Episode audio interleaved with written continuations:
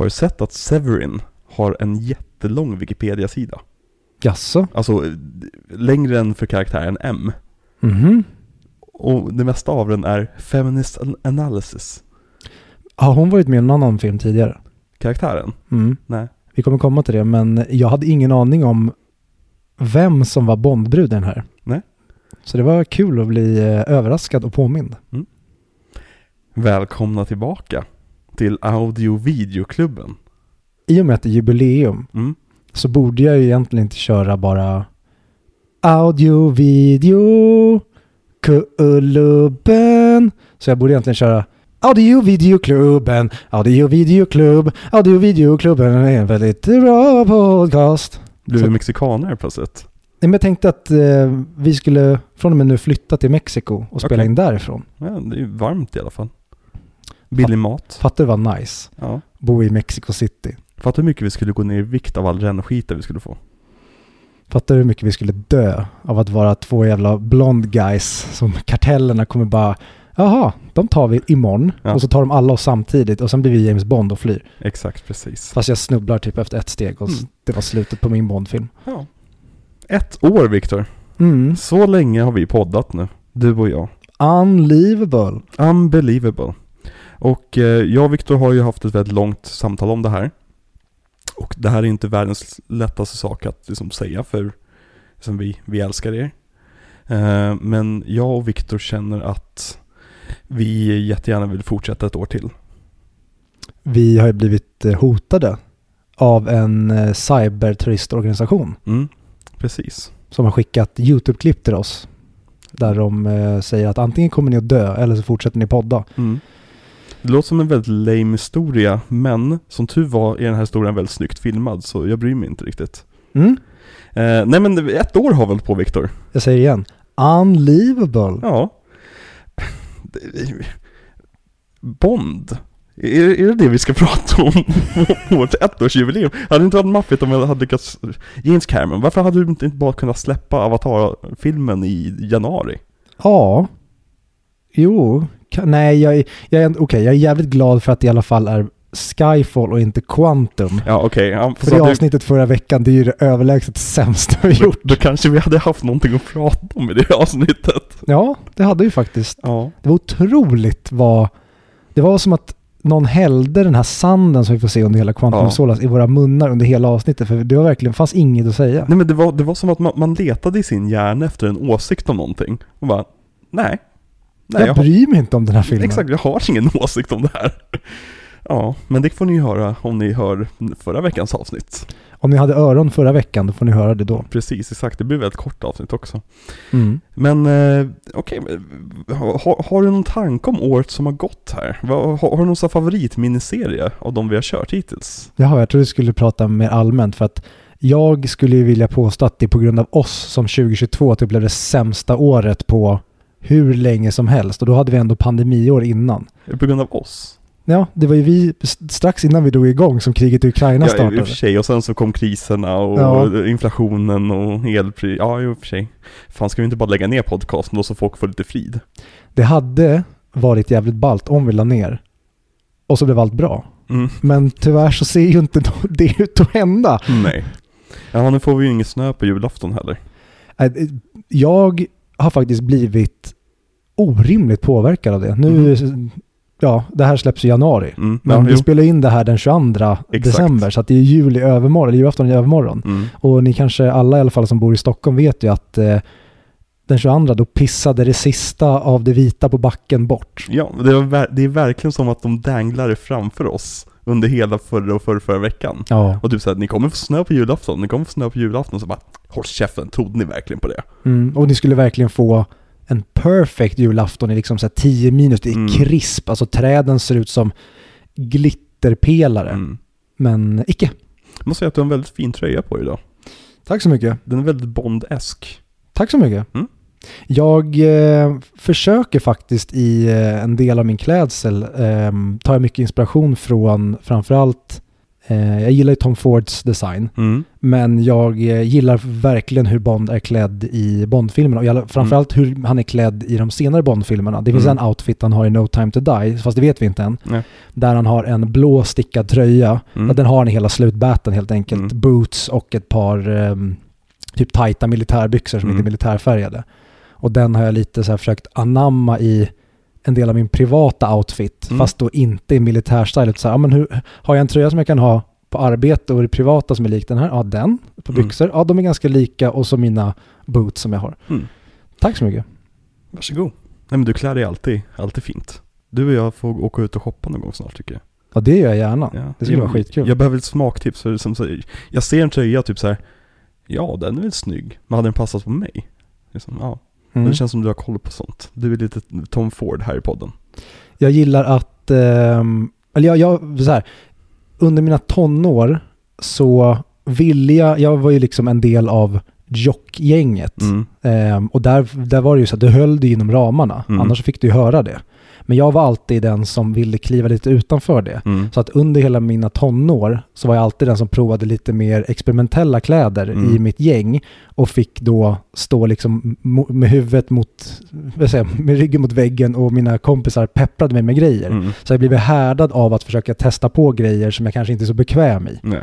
Men mode kommer vi få anledning att prata om om några veckor känner jag. Kanske det kanske. Ja, så jag tänker jag går tillbaka till frågan. Har du någon favoritminiserie av de vi har gjort? Ja, det, det är fan... eh, Och det kanske är för att jag är nostalgisk nu. Mm. Men det är nog en lika, och det är på helt olika sätt. Men jag tyckte typ de roligaste att göra, det var kanske Harry Potter för att vi startade med den. Mm. Men Harry Potter är ett så roligt universum att prata om. Exakt. Men om jag ska ta ett kanske lite mer filmiskt universum, då Mm. var det ju Paul Thomas Anderson. Ja, det, det, det, det var ju med Paul, Thomas Anderson som podden blev podden. Mm. Lite grann. Det var Eller ju där vi hittade oss själva. Mm. Det är som Eh, jag vågar knappt lyssna på Harry Potter-avsnitten igen för att jag är så här, jag är rädd, alltså jag ser ju statistiken varje vecka. Jag märker hur folk fortsätter att ladda ner det första Harry Potter-avsnittet, vilket är kul på en front, men väldigt, väldigt skrämmande på en annan front. För jag är så här, är det här de ska börja med? Men eh, med Paul Thomas Anderson var det verkligen som att vi hittade vad podden var för något. Och liksom vad, vad vi var för några när det kommer till våra liksom, poddpersonligheter om man säger så. Mm. Eh, Så den, jag håller med dig. Det, och där fick folk smaka på det här första, som att bli kär i en regissör genom att liksom spendera tid med honom. Mhm. Och det, det tyckte jag väldigt mycket om, den, den feelingen. Verkligen, och just det som du säger när det kommer till liksom poddpersonligheter. Mm. För att jag har ändå gjort en podd i två år innan. Och jag spelade in häromdagen, kan jag rekommendera att lyssna på om någon vill lyssna på det. Jag och eh, Billberg då, som jag gjorde 100 mick med. Vi Mm. gjorde, jag skulle göra ett Banshees of Inisherin avsnitt. Mm. Men det blev att vi pratade första halvtimmen om Avatar 2. Mm. Och det blev nästan, nu har jag spelat in fyra timmar podd. Kommer du ihåg att tipsa om vårt avsnitt om Avatar 2? Ja. Ja, vad bra. Ja, det, det återkommer jag till hela tiden att här, det, det finns tre, över tre timmar att Mm. lyssna på om Avatar 2. Men i och med att Billberg och jag inte hade pratat om den så blev det att vi pratade om det också. Alltså nu, nu när en vecka typ har gått sedan vi såg Avatar, det är nästan så jag skulle kunna sätta mig och spela in tre timmar till om Avatar 2. Eh, Jag har Mm. tänkt så mycket på den filmen. Jag ska se den igen på måndag. Ja, men också jag tycker det är kul att ha sett hur andra har tyckt om Mm. den. För det har gett en själv också lite tankar om så här, ja men vad är snett ute där? Nej okej, någon tyckte likadant. Mm. Då, då kanske det inte bara var någonting som dök upp in hos mig. Ja, jättemånga tyckte sådär. Okej, ja, men då kanske jag får revidera den tanken jag hade. Mm. Men eh, Avatar 2, det var så länge sedan. Ja. Ja, det var väldigt länge sedan. Nej men jag säger, våra lyssnare, vadå Avatar 2? Det var ju Precis. typ en halv miniserie sen. Mm. Men jo, det var det jag skulle komma till. För att när jag och Billberg pratade igår, Mm. då märker jag att jag, även fast liksom du och jag spelar in dagen efter, Mm. det är en helt annan, jag är en helt annan poddpersona Mm. när jag poddar med honom versus när jag poddar med dig.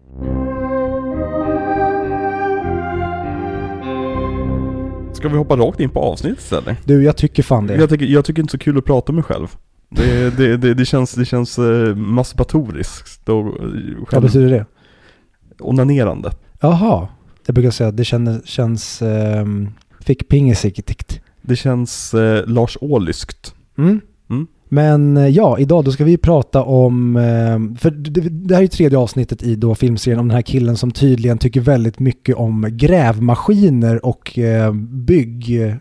Byggarbetsplatser. Ja, Mm, han ja, har någon slags fetisch för det. Ja, han har tydligen har en fetisch för att åka och gömma sig på öar i Västindien och sen Mm. så blir tillbaka kallad när ett uppdrag kallar. Men eh, det har vi bara sett en gång hittills, men det kommer vi se fler gånger innan den här miniserien är över. Det vet vi inte än. Jag tänkte på det verkligen när jag såg Skyfall, att jösses vad No Time To Die bara är Skyfall fast med ett annat manus. Ja, kan man ens kalla det ett annat manus? De, Ett Ja. annat slut typ. Ja men precis, en annan, en, andra detaljer om man säger så. Ja, precis. De, de har andra örhängen på, ja på kvinnan. Men samma klänning. Mhm. Ja. Nej men vi ska ju prata om Skyfall, den Ja. tredje James Bond-filmen i Daniel Craigs era av Bond-filmer. Nej, Den andra filmen. Eh, Precis, för den första var, den andra var knappt en film ja. Mm, Den, den, den andra var bara någon slags appendix där de inte riktigt, det var någon slags, ehm, det var bara en, de trampade snett. Vänta, vad var det vi sa om Sean Connery Bond? Vad, vad jo, det var att om, eh, om jag eh, skulle sätta Avatar 2 som den bästa James Cameron-filmen, Ah, okej. då skulle vi droppa hela den här miniserien och köra Connery Bond Ja, istället. det, det glömde vi helt bort när vi drog vår ranking. Ja, Ja, men eh, det, jag tror att det inte blev så. För det hade vi inte haft tid med. vi, vi, vi har bägge en väldigt, väldigt stressig vår. eh, Så det är Mm. därför vi spelar in de här mycket i förtid. ja. Så det, det, kommer, det kommer vara så ett tag att ni kommer få höra avsnitt som är inspelade i december och januari helt enkelt. Mm.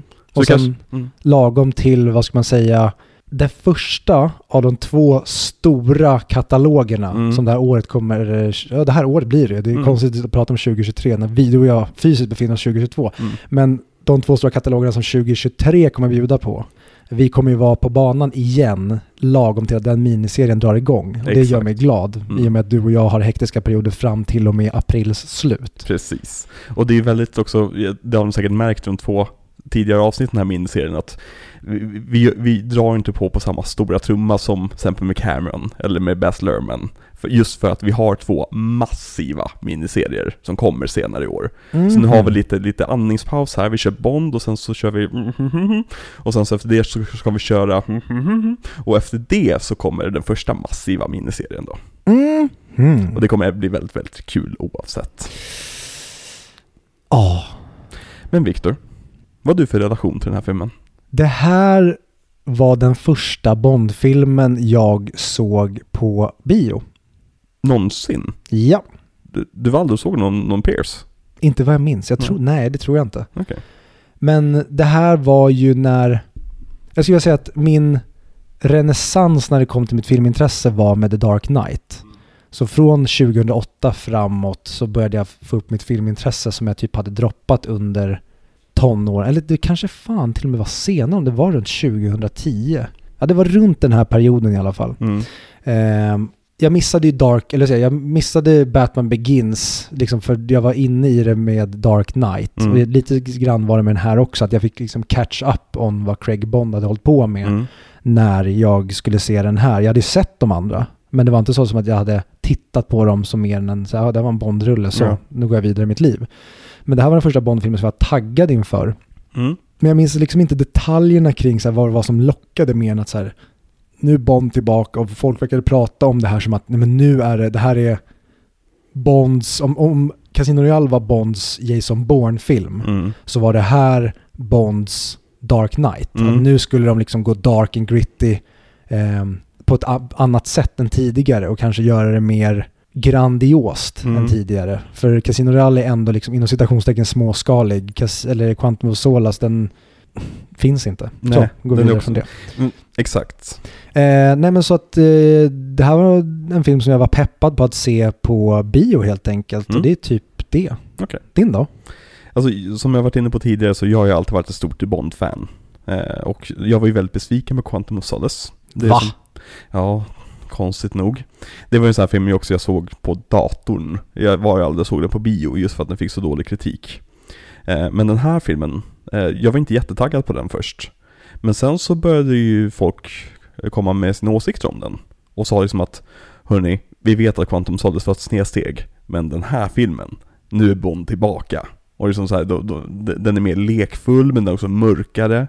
Och jag minns också att den, de, alla pratade om att det här, som du sa, det här är Bonds Dark Knight. Och jag var ju fanatisk Dark Knight-älskare på den tiden.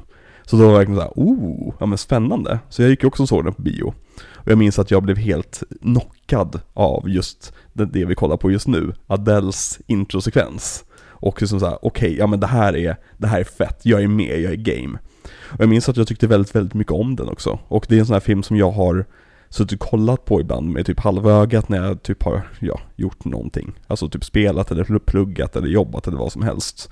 När har, det är en väldigt liksom kul film att bara ha igång på många sätt. Och den åsikten ska jag revidera lite grann idag. Oj, oj, oj. Mhm. Wow, wow, wow. Wow, wow, wow. Så då kan vi bara gå rakt in på, vad tycker du kortfattat om den här filmen? Det är en jättebra film. Mm. Alltså en jättebra film. Mm. Men som ändå lämnar väldigt mycket att önska. Mhm. Kan jag känna. Det, och jag kan inte riktigt sätta fingret på vad det är. Mm. Jag, jag tycker att det här är en otroligt kompetent film. Mm. Mm, men det känns... Jag lämnar det så. Mm. Mm, det, det, typ så. Yes. Du då? När jag såg den här igår med min vän Robin, hej Robin, jag vet att du lyssnar. Då slogs jag av att den här filmen har exakt samma problem som Quantum of Solace. Oj. Men, till skillnad från Quantum of Solace, har den en otroligt kompetent regissör. Den här filmens manus är skräp. Utöver detaljerna. Mhm. Jag skulle säga att jag tycker dialogen är jättebra. Jag tycker att karaktärerna är skrivna väldigt bra. Men jag tycker att manuset, alltså vad som händer, alltså hur den är liksom vilka idéer de har och hur saker och ting leder in i varandra är totalt nonsens i den här filmen. Ja, Bond stapplar sig fram genom en plott han inte förstår. Och till slut, ja, slutklämmen är att han, han gör ett beslut som är helt ore, ologiskt och orealistiskt. Att han ska ta med M upp till liksom eh, Skottlands ödemarker liksom. Finns det ingen säker location i London kanske? Anywho. Men i Sam Mendes händer så blev det här typ den bästa Bondfilmen. Nu tycker jag om Casino Royale mer, men jag älskade den här filmtittningen. Just för att den är så otroligt välregisserad och för att låta som alla filmpoddare någonsin, Roger Deakins foto. Alltså på riktigt. Varenda bildruta i den här filmen skulle kunna vara en tavla på väggen. Det, jag, jag tycker att det här är den snyggaste Bondfilmen by far. Och det är mina ås- åsikter lite kortfattat om den. Mm. Vad, vad, vad tankar? Vad går vi vidare härifrån då? Vad, vad, vad tycker du om manuset? Jag, jag håller med dig om att jag tycker att manuset, eller rättare så här, storyn och vart den här filmen tar sig hela tiden Mm. räddas väldigt mycket av allting runt omkring. Mm. Jag tycker inte att manuset är dåligt, men som jag sa, den läm- det lämnar mer att önska och när man börjar fundera på vissa saker som sker. Silvas plan är ju totalt bisarr. Alltså, han, sku, han skulle kunna hoppat över att bli fångad, han skulle kunna bli över och leda Bond runt halva jordklotet. Han skulle kunna dyka upp när M har sitt, sitt hearing. Ja, sen är frågan då om, om Silva liksom har, är, är hans plan innan eventuellt, för det tycker jag så här, ja men det, det finns ju där, Mm. men det känns inte som att det kanske är det som han vill göra. Att han liksom, James, du har också blivit sviken av mamma. Mm. Låt att han oss- vill rekrytera honom. Låt oss gå armkrok Mm. Och så våldtar vi mamma Mm. och sen dödar vi mamma. Men så missförstår ju han kanske då att, ja men jag, James reagerar inte på samma sätt som jag gjorde Mm. på, mitt, på sveket. Och det kanske jag tycker då hade kunnat vara, det hade varit kanske då bra om han kanske hade presenterat det för James. Men sen samtidigt är han så pass smart och gör inte det förrän han vet att James är på hans sida. Mm. Men det hade kunnat göras rakare, men det hade också kunnat göras ännu krokigare om han ville göra det mer till en show. Mm. För att han, han verkar ju vara, han verkar ju vilja skrämma M och Mm. nästan tortera henne lite psykiskt innan han ska döda henne. Ex- Det, Det- hade han kunnat göra mer. Precis, det är det jag känner också att hans motivationer kan förklaras med att han vill slä, slå henne på fingrarna. Mm. Han vill bevisa, han vill göra en maktdemonstration mot henne. Men då tycker jag att han kan ju, ha gjort lite mer av en maktdemonstration mot henne. Ja, alltså tänk om, för att det också tycker jag var intressant vad den här filmen gör, men Mm. den borde gjort det mer. Eh, att de ska pensionera M för att hon har misslyckats. Mm. Men låt då Silva förnedra henne så Mm. att hon verkligen går i pension som en loser. Mm. Att hon verkligen, hon kommer minnas som den den här personen som gjorde bort sig och det grövsta och kanske hade massa skelett i garderoben som han avslöjade. Mm. Så att i slutändan av, i slutet av filmen då kanske Bond är den enda som vet om, eller Moneypenny också är den enda som vet om att nej men det här har han har liksom gjort en ful tolkning av allt det hon gjorde. Ja. Det hon gjorde egentligen var inte så dåligt. Det är bara att, ja, när du lägger upp vad typ eh, våra myndigheter och våra säkerhets och Exakt. myndigheter håller på med, det ser inte så jävla bra ut. Men vad fick vi istället? Mm. Och det är ju lite synd att de inte spelar på det, för nu blir det bara som att Ja, du råkade tappa det här chippet som innehöll alla de här namnen. Mm. Bad Girl, gå i pension. Där hade de kunnat göra mer av det och kanske ta bort andra delar i filmen. Mm. Och kanske inte ha alla resor till Shanghai och Macau och fram och tillbaka utan klipp bort en av de här delarna. Det hade kunnat vara att det som händer i Macau, det kan lika gärna, lika gärna hända i Shanghai. Ja. De kan göra att han tar eh,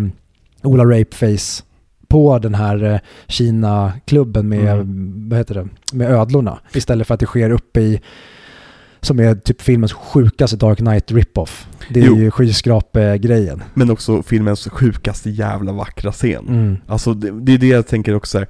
Visst, man skulle rent strukturmässigt kunna klippa bort allt det där. Men då hade det gått så miss, miste om så mycket vackert. Mm. Och, och det är liksom, för mig blir det viktigare när jag såg filmen att det skulle vara vackert till slut. Mm. Men då är frågan, kan man då klaga lika mycket på berätt eller vad filmen handlar om? Mm. För att mycket som jag kanske kände i Casino Royale också ibland var att ni hade kunnat tajta till det här. Men det vi får är så jävla nice på andra sätt, men kanske inte Mm. super tight storymässigt. Ehm, men ja, jag tycker att för i och med att filmen är så lång också, Mm. så känns det som att de hade kunnat verkligen göra den här filmen ännu mer personlig. Ja. Än att fokusera typ andra halvan på den delen. Mm. Kanske filmen kunde till och med nästan börja med ja, men den scenen, inledningsscenen som vi får se. Mm.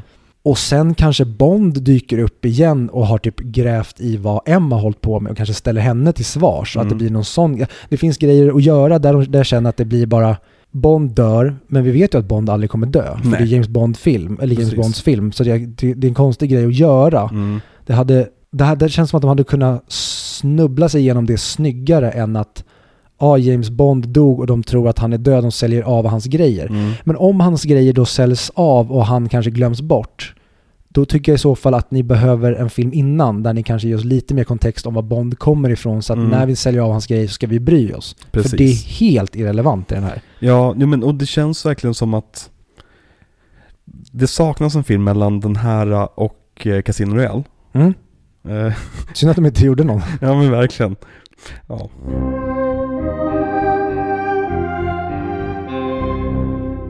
Men om vi ska backa bak bandet lite grann då. Mm.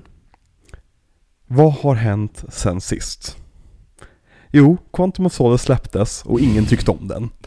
Alltså, Nej, ingen tyckte verkligen om den. Men det var så alla, som mest var det en axelryckning som sa ja ah, men det här var väl kul liksom, men vad, vad är det här för något liksom? Ge oss nå- någonting ordentligt. Mm. Eh, så Ian Productions tänkte verkligen att nej, fan, vi måste stå på den stora trumman. Vi måste få tillbaka folk. För att som vi var inne på förra veckan, det kommer alltid komma fler Bondfilmer. Men frågan är hur länge publiken står ut med dåliga Bondfilmer. De brukar oftast rebranda och liksom reboota.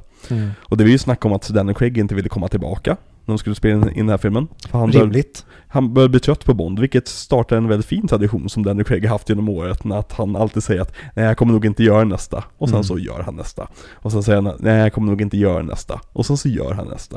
Och sen säger han nej men jag tror inte jag kommer göra nästa. Och i den filmen dör han. Nej, eh, eh, ja. Nej men, de vill ju verkligen de ville verkligen visa vad Bond kunde vara. Och det var också 50-årsjubileumet var på gång för Bond. För att första Bond-filmen kom ju när då? 62? Och den här filmen skulle släppas samma dag, fast 2012 då.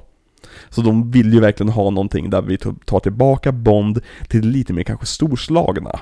Där vi tar liksom, där vi ger honom kanske lite gadgets, vi ger honom kanske en skurk med kanske lite intressanta motivationer. Alltså de vill göra en ordentlig Bond-film.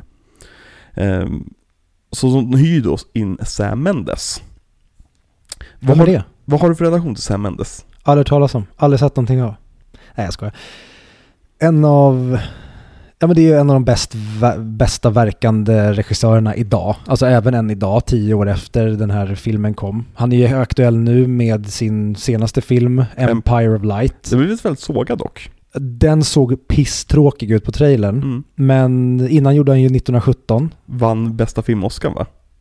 Gjorde den det? Jag har för mig det. Jag för mig att den var nominerad. Jag mm, har ingen koll alls. Såg på bio. Mm. Jävligt fet biofilm. Ja, verkligen. Vilket Häftig film. jävla, ja, verkligen ett spektakel. Jag tycker om när, om du nu ska göra en, inom citationstecken, en tagningsfilm. Mm. Då tycker jag om när du sätter det i någonting storslaget. Mm. Så, så här Och som de gjorde. också. Ja, Mm. ja, musiken i den är jättebra. Alltså scenen han står framför huset som brinner. Mm. Kan vara en av, alltså återigen, en av de vackraste scener jag sett på bio. Mm. Vem, fan, vem fotade den? Var det inte Roger Dickens? Var det det? Ja, för Ja, det det. kanske var. Ja. Men vet du vilken Sam Mendes första film var? Nej. American Beauty. Var det? Ja, det är helt bisarrt. Det är hans debut. Vinner Oscar för bästa film. Ja jävlar. Ja. Finns för övrigt ett eh, American Beauty-avsnitt i 100 mick om det är någon som är intresserad av att lyssna Ja. på det. Va, vad tycker du om American Beauty? För den, den har ju fått, den har blivit lite så reviderad nu efterhand och folk brukar ju liksom sätta typ 3-5 på den. Mästerverk. Ja, du tycker det Ja, fortfarande? nu var det ju ett och ett halvt år sedan i alla fall jag såg Ja. den. Men jag, när jag såg den då så blev jag helt knockad av hur Ja, den är så jävla bra på så många sätt. Mm. Och, Har du sett den tidigare? Ja, men en gång innan tror jag bara. Ja. Men jag, båda de gångerna har det verkligen varit en film som fastnar. Det är en film som är precis uppe i min Mm. armhåla. Jag minns första gången jag såg den. Måste ha varit 10 kanske? Nej, nej. Den var, den var rätt ny. Jag måste ha varit 9 till och med. Såg den hemma hos min kompis Pontus med hans föräldrar. Det var väldigt awkward. Kan tänka mig det. Ja, det var väldigt många conflicting känslor när Christina Ricci dyker upp. Nej, det är inte Christina Ricci. Jo, det är det va? Nej, Mena Suvari heter hon. Ja, just det. De är väldigt lika varandra. Verkligen. Ja. Nej men, eh, ja, nej. Jag tycker väldigt mycket om den filmen. Jag tycker mycket om Sam Mendes överlag. Mm. Eh, typ Road to Perdition. Jarhead var jag förvånad över att jag tyckte att den var bra. För det kändes inte som en film för, på förhand som jag skulle gilla. Men det är ju Jake Gyllenhaal. Mm, det, det var verkligen en film som kändes som att... Det var också en tid när det kändes som att många sådana filmer kom. Jag kan ha fel på det, men det kändes som att typ... ehm, Black Hawk Down hade kommit i typ runt samma tid. Mm. Det var någon annan så här, Irak eller någon krigsfilm liksom nere i arabiska sandmiljöer som hade Mm. kommit och så kom Jarhead och man bara nej. Så jag såg inte den när den kom, Nej. sen såg jag den efter och bara jävlar, den här var ju skitbra. Ja, men den, den handlar ju väldigt mycket om det här att de, de är så uttråkade. Mm. De sitter bara stilla hela tiden. Det är ju ingen krigsfilm. Det är Nej. en film om krig. Vilket alla uppföljare till den filmen har missförstått. För det är ju ren, alltså bara rakt upp och ner, pang, pang, pang, pang, pang.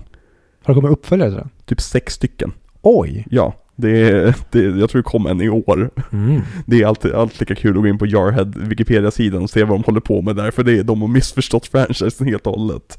Det är Kul. typ som alla uppföljare till Starship Troopers som är så här råseriösa. Mhm. Ehm, Spännande. Men- ja. Nej men den filmen som jag typ gillar mest av honom förutom, förutom American Beauty, det Mm. är ju Revolutionary Road. Mm. Alltså Mm. filthy bra dramafilm som vi nämnde ju det också Mm. i Titanic-avsnittet. Det är ju verkligen, vad hände med, Jake, eller med Jack och Rose efter Titanic? Mm. Och det är precis vad den handlar om. är det inte sjukt att den kom, vad är det, 2003? 2008 tror jag. 2008? Vilken film? Ah, skitsamma. Eh, det, det är ju Kate Winslet. Han, Mm. eh, Sam, Sam Mendes var ju gift med Kate Winslet. Jaha. Så det är antagligen därigenom hon fick rollen. Ja men det hade varit konstigt, eller det hade klart inte hade varit konstigt men det är nästan för perfekt att det Mm. är de som spelar mot varandra. Ja, men det, det är ju lite stuntcasting. Stuntcasting över det hela. Stuntcasting. Struntcasting. Struntcasting. Eh, sen så, han regisserar ju också nästa veckas film. Ja det vet jag inget om. Nej. Är, är du taggad på nästa veckas film? Jag är faktiskt det. Ja men med tanke på hur den här filmen slutar så känner jag att nu kommer ju Bond få ett ordentligt uppdrag, eller hur? Ja men det verkar ju så. Och vi kommer liksom komma tillbaka till gamla, liksom klassiska Bond. liksom. Ja, det verkar ju så. Ja, de kanske har med Blofeld eller något. De kanske är syskon eller något. Ja men de kanske har med Christoph Waltz som Blofeld. Det, det, på förhand låter ju det skitnice. Ja, han, han gjorde ju typ det här året, eller om det var förra året, gjorde han en ganska bra roll som blev ganska hyllad och sen gjorde att han fick spela samma roll om och om, om, om, om igen så att man kräktes på honom sen. Eller jag vet inte. Nej precis. Vi kanske ska prata om eh, han nästa vecka helt enkelt. Vi får se helt enkelt. Men den här produktionen var ju väldigt, väldigt lång i och med att de försökte verkligen få till det.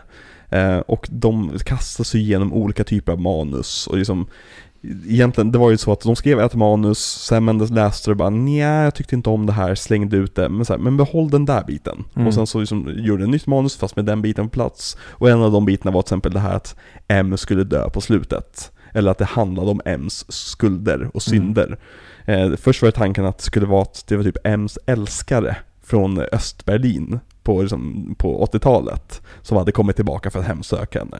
Och det tyckte han var lite så här, nja, måste vara en älskare liksom. Och så fortsatte och fortsatte. Ja, men alltså M känns ju inte sexuell på det sättet. Nej, men precis, hon ska ju vara en, en mamma. Och det tycker jag de, de verkligen lyfter fram i den här filmen. I den här filmen är hon verkligen mamma till Bond. Åh, På väldigt, väldigt många sätt. Men både Sam Mendes och Daniel Craig var allmänt eh, skittrötta på den här filmen när de höll på att spela in den. Och liksom som var, var sura och gnälliga och var liksom trötta på hela, hela situationen och ville inte vara där. Så det finns en väldigt rolig historia som jag hörde eh, om när Danny Craig en dag när han hade, var ledig från jobbet eh, åkte iväg på en liten shoppingrunda. Så hittade han ett par väldigt, väldigt fina läderhandskar. De här tänkte han, åh, de här ska jag köpa. Och så frågade han Sam, Sam Mendes när han kom till inspelningsplatsen dagen efter, va, kan, kan Bond ha på sig de här handskarna? Jag tyckte väldigt mycket om de här handskarna. Sam Mendes var, jag orkar inte. Jag, visst, sätt på dig handskjävlarna. Liksom, kan vi spela in nu så jag får åka hem eller någonting? Och så spelade de in lite senare med handskarna, allting var jättebra. Och sen kom en produktionsassistent fram till Sam Mendes och bara, du? Eh, nästa scen vi ska spela in, där berättar vi att Bond har en fingeravtryckskänslig person, eh, pistol som bara han kan avfyra på grund av fingeravtrycken. Han kan inte ha på sig handskarna i de här scenerna. Vad gjorde de då tror du? de löste det med CGI. Ja, de, de CGI bort handskarna helt enkelt. Så det finns i vissa scener i den här filmen när det ser ut som hans händer är jättestora. Eh, i scenen med Komodo, det är väl en Komodo-varan? Det skulle jag gissa på att det är. Ja, Viktor Engberg får slå, slå oss på fingrarna om där. Mm. Vi säger i alla fall inte iguan. Och inte iguanodon. Iguanodon. Mm. Heter inte den så? Vad sa du? Heter inte dinosauren så? Jo, Ja. men det är inte en sån vi får se. Nej precis. Nej men eh, den scenen. Och även, man ser det jättetydligt i scenen när han slåss mot, på, mot eh, Patrice. För att han har inte handskarna på sig när de slåss. Och sen helt plötsligt när han ska hålla upp, håll, när Patrice håller på att ramla ner, då har han handskarna på sig. Och de har till och med gjort det till en plot point att handsken åker av. Så någonstans under fight-scenen sätter Bond på sig handskar. Ja jävlar. Tur att det är högt tempo. Ja, man märker ju inte. Alltså Nej. om du tänker på det så märker du inte. Men det är väldigt roligt, som bara så här, Danny Craigs fåfänga, som slår ihop det med Sam Mendes trötthet på, på den här filmen, med liksom så här, vi kan lösa allt med CGI. Så jävla konstigt, för Sam Mendes han är väl britt? Mm. Att du ska få göra en Bondfilm här och du Mm. verkar få, få göra din Bondfilm. Mm. Hur kan du bli trött? Du är ju regissör för i helvete. Det här borde ju vara din våta dröm. Men jag tror att det, produktionen var så jävla lång. Alltså, han var ju med under förproduktionen också, som hans, hans bästa kompis praktiskt taget, vi hjälpte till att skriva manus och grejer. Så jag tror att han, han, när de väl började spela in var han redan less på projektet. Eh, vilket inte märks tycker jag. För jag tycker att, återigen, att Sam Mendes levererar utav bara helvete i den här filmen. Ja, jävla, alltså bara scenen vi ser nu, Ja. när Bond tar av sig tröjan och har ont i sin axel, när kameran bara långsamt åker in på honom. Yep. Det är så mycket sånt här som bara får vara. Och jag Mm. gillar verkligen, det hade de tillbaka till, det hade de nästan kunnat göra ännu mer av. Men det är väl det som kanske blir summeringen till varför vi inte får mer av allting. För att jag vill typ ha mer av allting i den här filmen. Och det är Mm. kanske typ min största kritik till den här filmen. Det är att jag vill ha mer av allt. Mm. Och det är ju att, då tycker jag att den är jättebra. Mm. Och det tycker jag verkligen. Men jag hade velat ha ännu mer fokus på att Bond är gammal och kanske inte klarar saker. Ja. Men då hade jag också velat att de i så fall tidigare blandar in M och om hon kommer dö. Mm. För det hade varit bättre då om han får skydda M kanske genom halva filmen. Mm. Och så i slutändan kanske de hamnar på Skyfall. Mm. Att, ja men, de flyr och de flyr.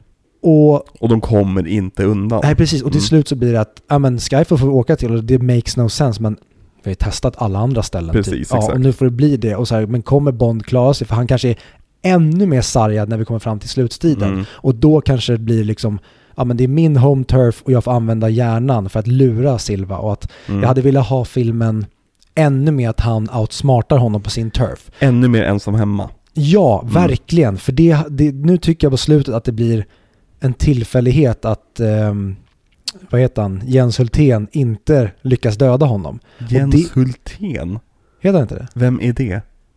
Han som han slåss med i isen. Jo men vem är Jens Hultén? Känd svensk skådis. Ja, eh, är han med i filmen alltså? Ja, Ja, han okej. är en av dem, när de visar bilderna på Patrice och så är det två andra, Ja. då är han den högra. Fan vad det ser ut som Jens Hultén. Mhm. Om någon klocka ringer att han var med i den här filmen right. och sen dyker han typ inte upp, eller så är han med i bakgrunden, men sen i slutet där så är han ju med. Vad är det med bondskurkar som ska vara typ de bästa lönnmördarna i världen att använda custom made kulor som alltid kan spåras tillbaka till dem själva? Hade jag varit lönnmördare hade jag använt liksom så Walmart-kulor. Mm. För det kan inte spåras. Det, det, är- det är som Scaramanga i Man with the Golden Gun. Mhm. Det är så här, vill du att folk ska hitta det eller? Det är som du, du ingraverar folks namn i guldkulor och sen skjuter med det. Så här. Det, det är bara att dra uppmärksamhet till sig. Det hade ju varit som en cool, om en skurk är en narcissist, Mm. att ha det på ett sätt att jag bryr mig inte, jag vill nästan att folk ska veta att det är Mm. jag, men ni kommer inte komma åt mig. Men det hade varit cool också, coolt också att ha en, ja men joker-esk skurk då, där han, han inte ens fingeravtryck, vi kan Mm. inte spåra honom, vi vet inte vem han är. Men då måste vi också göra det som att den här personen är så pass smart. Mm. Eller då att om vi ska ha ett skrå av agenter eller assassins, då ska ju de typ alla vara på Bonds nivå och tänka lika smart som Bond. Då kan det inte vara de här korkade grejerna som gör Nej. att de åker dit. Istället gör vi dem till superhacker och sen använder oss, oss inte av det alls. Jo, för att lägga upp YouTube-klipp och spränga ett hus. Ja, för jag, jag kan lägga upp YouTube-klipp och spränga ett hus. Ja. Ja. Du är ju en Alltså Bondskurk. för övrigt, den här filmen är ju gjord i helt fel tid. Alltså hade den Mm. gjorts tre år, år senare hade de förstått hur dumma i huvudet de är med all teknik i den här filmen. Alltså, okej. Q, vi kommer komma in på Q, men Q borde inte få sparken. Q borde åka in i fängelse för det han gör i den här filmen. Nej men för, för att koppla, du, du får fiendens dator, huvuddator, den han sitter vid och jobbar med. Vad är det första du gör? Du sätter inte upp en sandbox eller någonting. Nej, nej. Du kopplar in huvudsladden. Du kopplar in din fucking ethernet-sladd rakt i den.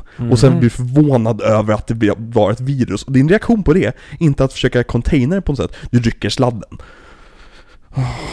Mm. Alltså det, det är ju inte bara, alltså an, antingen är du så pass korkad att, att det är som så här, det är criminal neg, neg, vad heter det? negligence. Mm. Ne, neglig, jag har alltid svårt för det ordet. Negligence. Negligence, exakt. Eller så är du med honom. Det är de två olika alternativen Q har att försvara sig med. Mm. Ja, bara. Men Viktor, nu när vi ändå pratar plotten. Vad handlar den här filmen om? Oh. Ja. Jo. För förra veckan. Det finns ingen förra vecka i mitt liv. Nej, det, det, det, det här skulle praktiskt taget kunna vara första Bond-filmen. Ja, men vi säger så här då. Att eh, Bond, han är ju egentligen knäckt av att hans älskare förrådde honom. Och sen spolar vi fram lite, så nu är Bond erfaren. Han börjar till och med bli lite gammal. Och det är också en liten sorg med den här filmen, att fan Mm. att vi inte fick den här mellanfilmen där Bond bara fick vara Bond. Så att vi hade Bond Begins, Bond är erfaren och duktig och nu är Bond gammal. Och det är också min största sorg med Nolans Batman-filmer. Mhm. Att vi aldrig fick en film där han bara var Batman. Mm.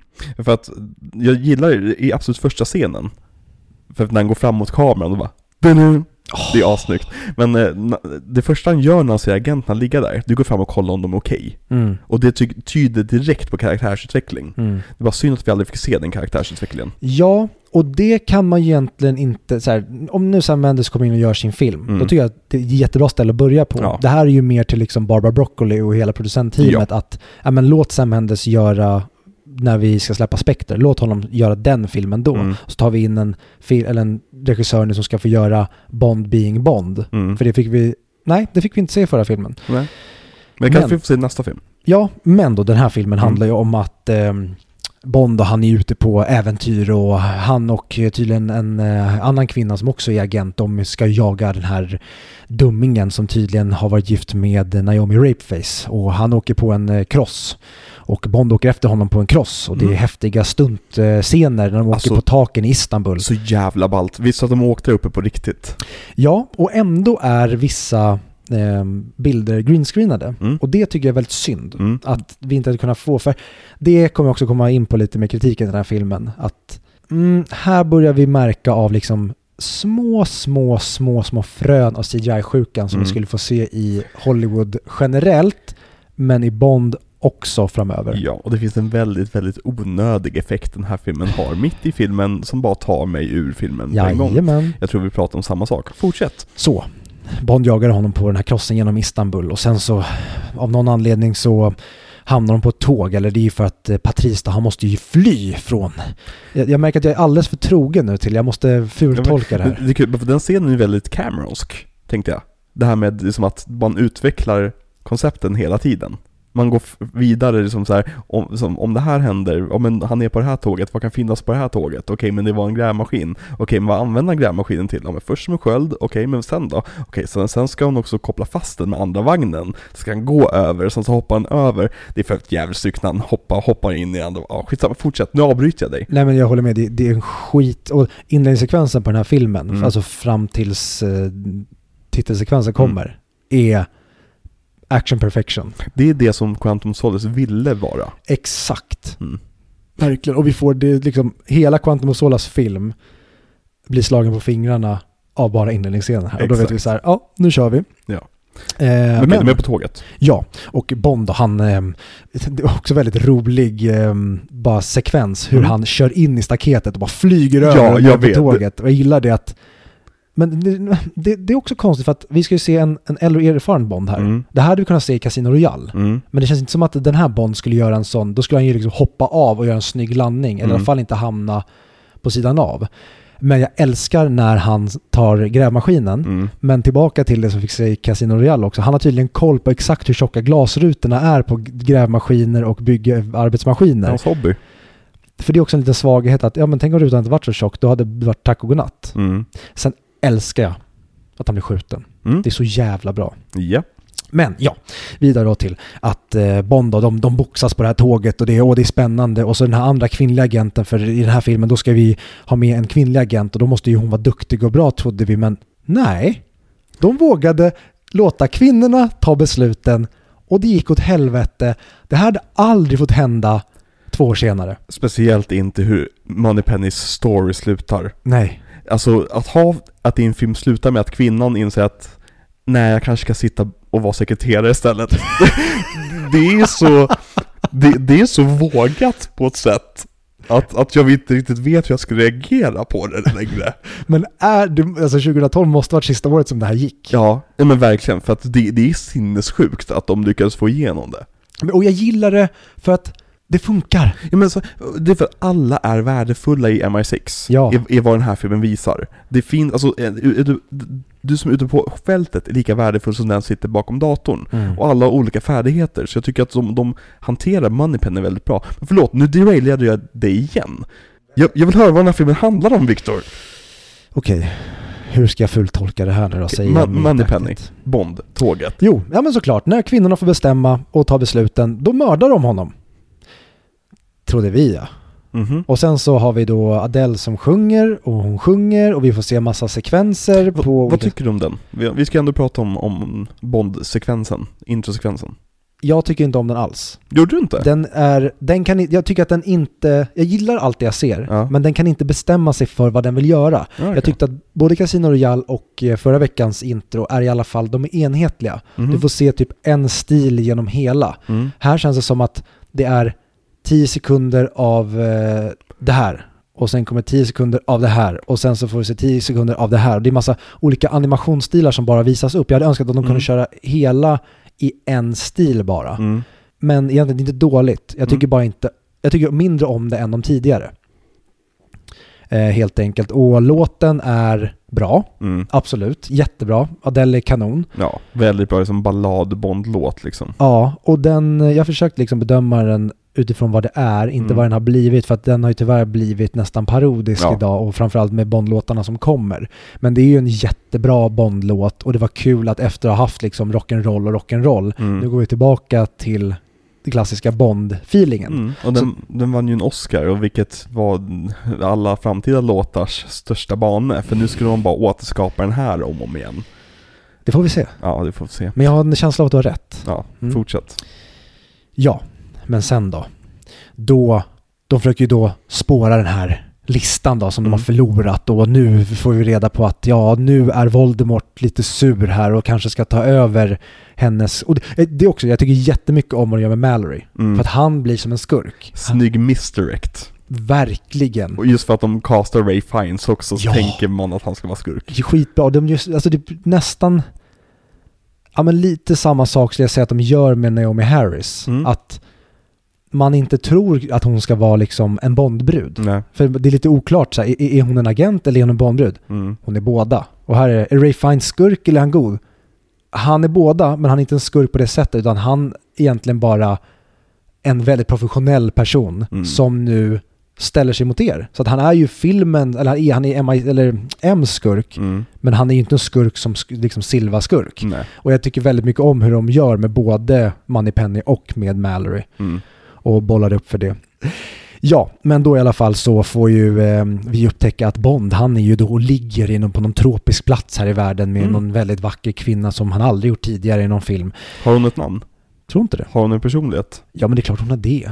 Väldigt fin personlighet. Har jättefin personlighet. Ja, dubbel D typ. Bond vill ju, ja precis, Bond vill ju spendera tid med henne. Ja. Men han är ju lite uttråkad. Mm. Så att han tar ju på sig jackan trots att det ser väldigt varmt ut.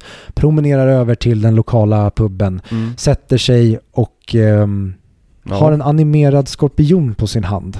What the fuck? What the fuck? Ja, ja. Så, va, va,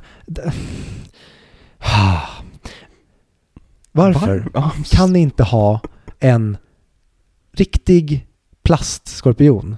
Eller bara hoppa över skorpionen. Ja, det hade lika gärna kunnat vara kö- kör rysk roulette. Ja, eller Alltså- någonting. Om, nu- om nu så här, han, han vill leva on the edge trots Ja. att han inte är kvar på jobbet. Så här, ska ni göra det då? Ha inte en CGI-skorpion, ha inte CGI-djur med, snälla film, Mm. sluta med CGI-djur. Hollywood svarar, oh you just wait baby. Men han får ju då se på nyheterna att det har ju varit ett attentat mot MI6. Mm. Och då får han för sig att återvända. Okej. Så att eh, inledningen på den här filmen är ganska onödig. Mm. Det hade lika gärna kunnat vara att Bond är på ett uppdrag, ehm, blir skjuten och sen kanske han är på rehab Mm. istället. Ja. Det behöver inte vara så här, okej jag förstår att det, det ska bolla upp för liksom, konflikten som han ska ha sen med M och MI6 som de, jag inte tycker att de hanterar överhuvudtaget. För det Nej. blir att hela Silvas konflikt med M och MI6 är det som tar sig över. Mm. Det var bra om de hade kunnat göra att Bond inte är riktigt säker på om han är det värt att göra det här mot M? Mm. Hon, hon tog ju beslutet som dödade mig. Och det kanske blir att, ja fast det var inte ett beslut som dödade mig, det var ju att hon var professionell. Mm. Och förmodligen har hon varit professionell mot Silva också. Han är dum i huvudet. Så nu, att han, han kanske aldrig funderar på att gå över till Silvas sida. Mm. Men det kanske är lite mer otydligt. Men sagt, den här filmen har väldigt mycket intressanta plottpunkter Mm. som de, jag tycker inte de gör så mycket med. Och för att vara en så pass lång film, Mm. alltså jag hade ju nästan vetat att den här filmen var tre timmar lång. Så att de skulle Mm. hinna med att utveckla plottpunkterna. Absolut. För att jag, just, alltså som jag sa, jag, jag njuter av varenda sekund i den här filmen i alla fall. Mm. Så liksom, varför inte bara brassa på lite grann? Verkligen. Ja. Nej, så att eh, vi får reda på att det är någon som i alla fall eh, är ute efter M då. Som eh, berättar att hon har tydligen ett förflutet som inte tyder på att hon har helt rent mjöl i påsen. Hon har kokain i påsen. Hon har jävligt mycket kokain i påsen. Mm. Så mycket kokain att hon drog så mycket kokain med Silva att hela hans un, vad heter det? Tandkött frätes sönder. Mm. Alltså skadan han har sen när han visar sitt riktiga jag, det är ju Mm. för att han har koksat sönder hela sitt inre. mm. Så, så han är ju arg för att M bjöd honom på kokain första gången. Okej. Så det är det. Ja. Den borde heta, Cocaine's hell of a drug. eller bara cocaine. James Bond, kolon, cocaine. det hade i och för sig varit en rätt kul titel. Det hade varit en Bond, de hade inte ens behövt visa en trailer. Nej. För den hade dragit in mer pengar än någon Bond-film i historien. För Ja, alla hade undrat, vad fan är det här? Ja, verkligen. Fan, nu pratar om kokain igen. Det hade varit väldigt roligt att se en Bond-film där alla uppenbart är påverkade av kokain. För att det snöar från himlen. Och springer alla runt med öppen mun och bara springer runt. Ja precis, vi har ju redan en kokaintitel på filmen, varför behöver vi döpa den till kokain? Exakt. Sky, oh, det tänkte jag inte ens på. Yes. Eh, Okej, fortsätt. Nej, och det är vad filmen eh, handlar om. Och sen får vi då se hur Bond då ska ta reda på vem det är som är dum mot hans mamma. Mm. Och vem är det då? Tydligen hans brorsa. Okej. Eh, Fast det är inte hans brorsa, för Nej. hans brorsa dyker upp Nej precis, annan film. använder inte ordet brorsa här för att det kommer bli förvirrande när vi sen ska använda hans, äh, ordet brorsa om en riktig brorsa sen. När vi ska klippa ihop alla mina plottförklaringar. Åh nej. Jag tror- Bespara lyssnarna. Det hade jag velat göra som ett experiment. Man ger lyssnarna massa psykedelika. Jaha. Och så måste de sitta och lyssna på mina Bond-förklaringar. Okej. Hela AVKs lyssnarskara blev hjärndöda. Mm. Nu kommer Beckar. Ja, hon kunde tyvärr inte vara med idag. Nej, hon kunde tyvärr inte vara med idag. Däremot har hon sett filmen idag. Jaha. Hon gav den 10 av 10. Hon gav en 10 av 10. Mm. Jesus Christ. Mm. Kul för henne. Det tycker jag med. Ja.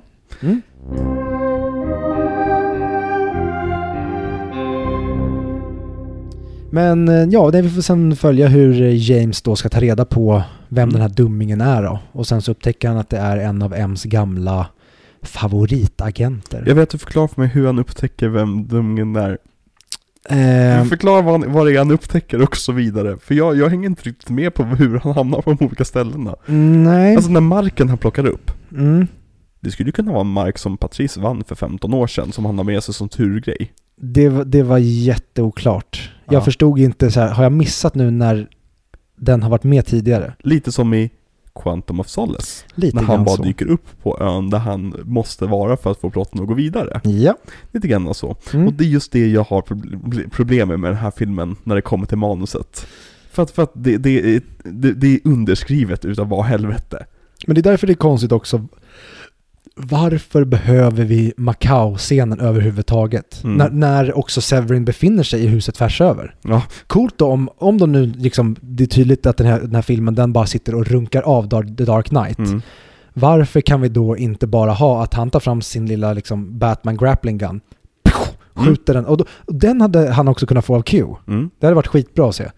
Men nej, det skulle vi inte få. Utan vi behövde att han skulle åka till Macau. Där ska han prata med Severin. Eh, han måste brottas mot några hejdukar. Och sen ska han få dem att bli uppätna av några animerade komodovaraner. Mm. Okej. Och sen så sätter han sig på Severins båt. Mm. Och han har sex med en eh, för detta sexslav. Så att han utsätter henne för sitt, sitt eh, trauma. Ja.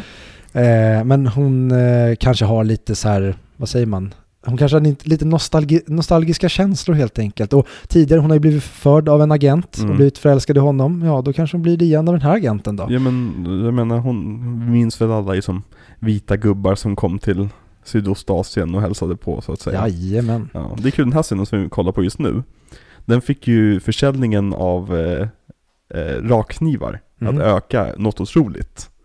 Nice. Jag tycker det är en av filmens bästa scener och framförallt hur scenen slutar och vad det följer. Att Mm. Bond ligger inte med henne. Ja. För hon har integritet, men de har fortfarande den här väldigt sexuella spänningen mellan Exakt. sig.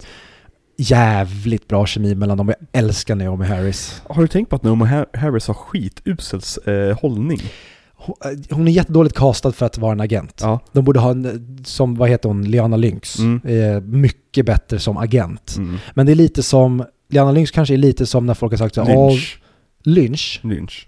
Nu säger jag Liana Lynx, för Mm. det låter coolare. Mm. Ehm, som, nej som när folk har sagt att om de ska göra en svart Bond, Mm. kasta Idris Elba. Mm. Nej, Idris Elba är för stor och bulkig. Mm. Alltså han, han ska vara Bonds chef. ja, ek, ja uff, han hade Mm. kunnat vara en riktigt nice M. M, ja verkligen. Jag, vad drog du röm? Det det är skitbra casting. Mm. Eller i liksom, vad säger man, den mer verklighetstrogna James Bond. Ja. Där blir ju han M efter Michael Scott. Mm. Så- Eh, I eh, You Jack me. Reacher.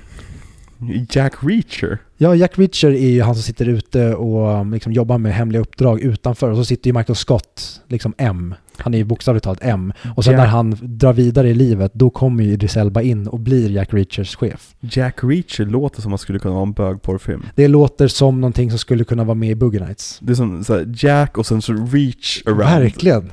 Ja, verkligen. Oj. Ja, hur som helst. Okej, eh, skurken, skurken. Tillbaka till plotten.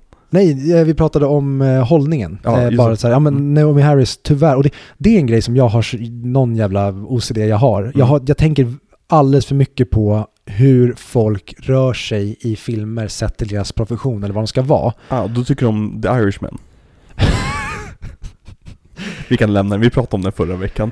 Ja, Mm. ehm, nej men jag tycker ofta att idag när, när de castas, då gör de alldeles för lite kroppsarbete och liksom ehm, typ motorisk, eh, för, mycket, för lite fysisk skådespeleri Mm. när de ska vara framförallt då ja, men hjältar. Det är det jag tycker ofta dyker upp nu i liksom Marvel-filmer och DC-filmer. att, Men vänta, den här snubben ser inte ut att ha Liksom, han, han ser ut att ha noll atleticism. Och det är, här, ja, men det är för att förmodligen alla skådisar, de flesta är ju liksom theater geeks. De är inte Mm. atleter, men sen har vi de som lyckas behärska båda. Men de allra flesta är inte det. Ehm, så det är ett stort problem jag har väldigt ofta. Men ja, till skurken då. Mm. Det, jag tycker det är kul att de liksom har lite grann whitewashat eh, Javier Bardem. Ja, ja, det är också en väldigt märklig sak som nog inte hade flugit så bra idag. Nej. Han, han färgade ju håret blont. Mm. Eh, och han var ju tvungen att översätta manuset till spanska, för han kunde inte läsa så bra på engelska. Ja, jag, jag gillar eh, vad Javier Bardem gör här. Mm. Sen att det är en jätte-Joker rip-off, Mm. det skiter jag i för att Mm. idag har det kommit så mycket Joker rip-offs, så då är det skönt att han kanske är den näst bästa då. Ja, men precis. exakt. efter Heath Ledger. Mm. Men han är en gammal agent som M eh, sålde i utbyte mot massa andra agenter back in the day. Mm. Eh, och han är jävligt bitter över det. Mm. Så han vill ge sig på M. Har han ett normalt ansikte? Ja, om man har en ansiktsställning. Mm. Men annars har han inte så, hans öga blir väldigt konstigt. Mm. Jag tycker för övrigt väldigt mycket om den grejen. Så här, är du, ska du göra en Bondskurk Mm. i den här världen som ska vara liksom Bondskurkig? Ja, gör något sånt här. Det funkar. Jag Mm. gillar det. Det ser väldigt eh, obehagligt ut. Det hade varit ännu nästan coolare tycker jag om han sista halvan av sin tid inte hade haft sina tänder i. Så han springer runt och ser sådär obehaglig ut. Synd bara att det är en otroligt dålig CGI-effekt. Ja, man får väl tänka hur den såg ut där och då. Jo, Eh, men jag håller verkligen med dig. speciellt det som händer på kinden för honom. Mm. När det blir typ så fem streck som dyker upp från ingenstans. Mm. Eh, jag tycker att de kunde ha sminkat det på något sätt. Det hade kunnat se jävligt coolt ut i smink. Och För- groteskt ut. Ja, gå mer åt så här Ch- Chancellor Palpatine Mm. i hur han ser ut i Empire Strikes Back. Men rövpanna. Ja, Rövpanna är för övrigt en helt annan sak också. Men eh, ja. men i den här filmen tar de rövpanna. ja, de precis. rövpanna. Rövpanna för den som inte vet då, det är då när man till exempel tar kokain, bara för att vi ska ta upp kokain igen. Och eh, kör upp till röven helt enkelt. I en eh, lösning eller så. Det är så jävla roligt uttryck. Ja, jag älskar uttrycket rövpanna. Mm. Men okej, okej, Si- Silva. Mm, eh, Gammal agent, bitter över, över M. Mm. Vad gör han då? Han ska bli tillfångatagen. Så att han, han är typ redo på att Bond ska komma till hans ö. Okej. Ehm, och att de ska arrestera honom. Så att Mhm. han blir tagen till MI6 huvudkontor. Så att korkade Q kan stoppa in hans dator i deras system. Så att han kan hacka deras system och ha full kontroll på allt som de har. Mm. Och sen så öppnas alla dörrarna och han kryper ner i klakerna. Hur rymde han från glasburen? Dörren öppnades. Jo men det var ju beväpnade vakter där inne.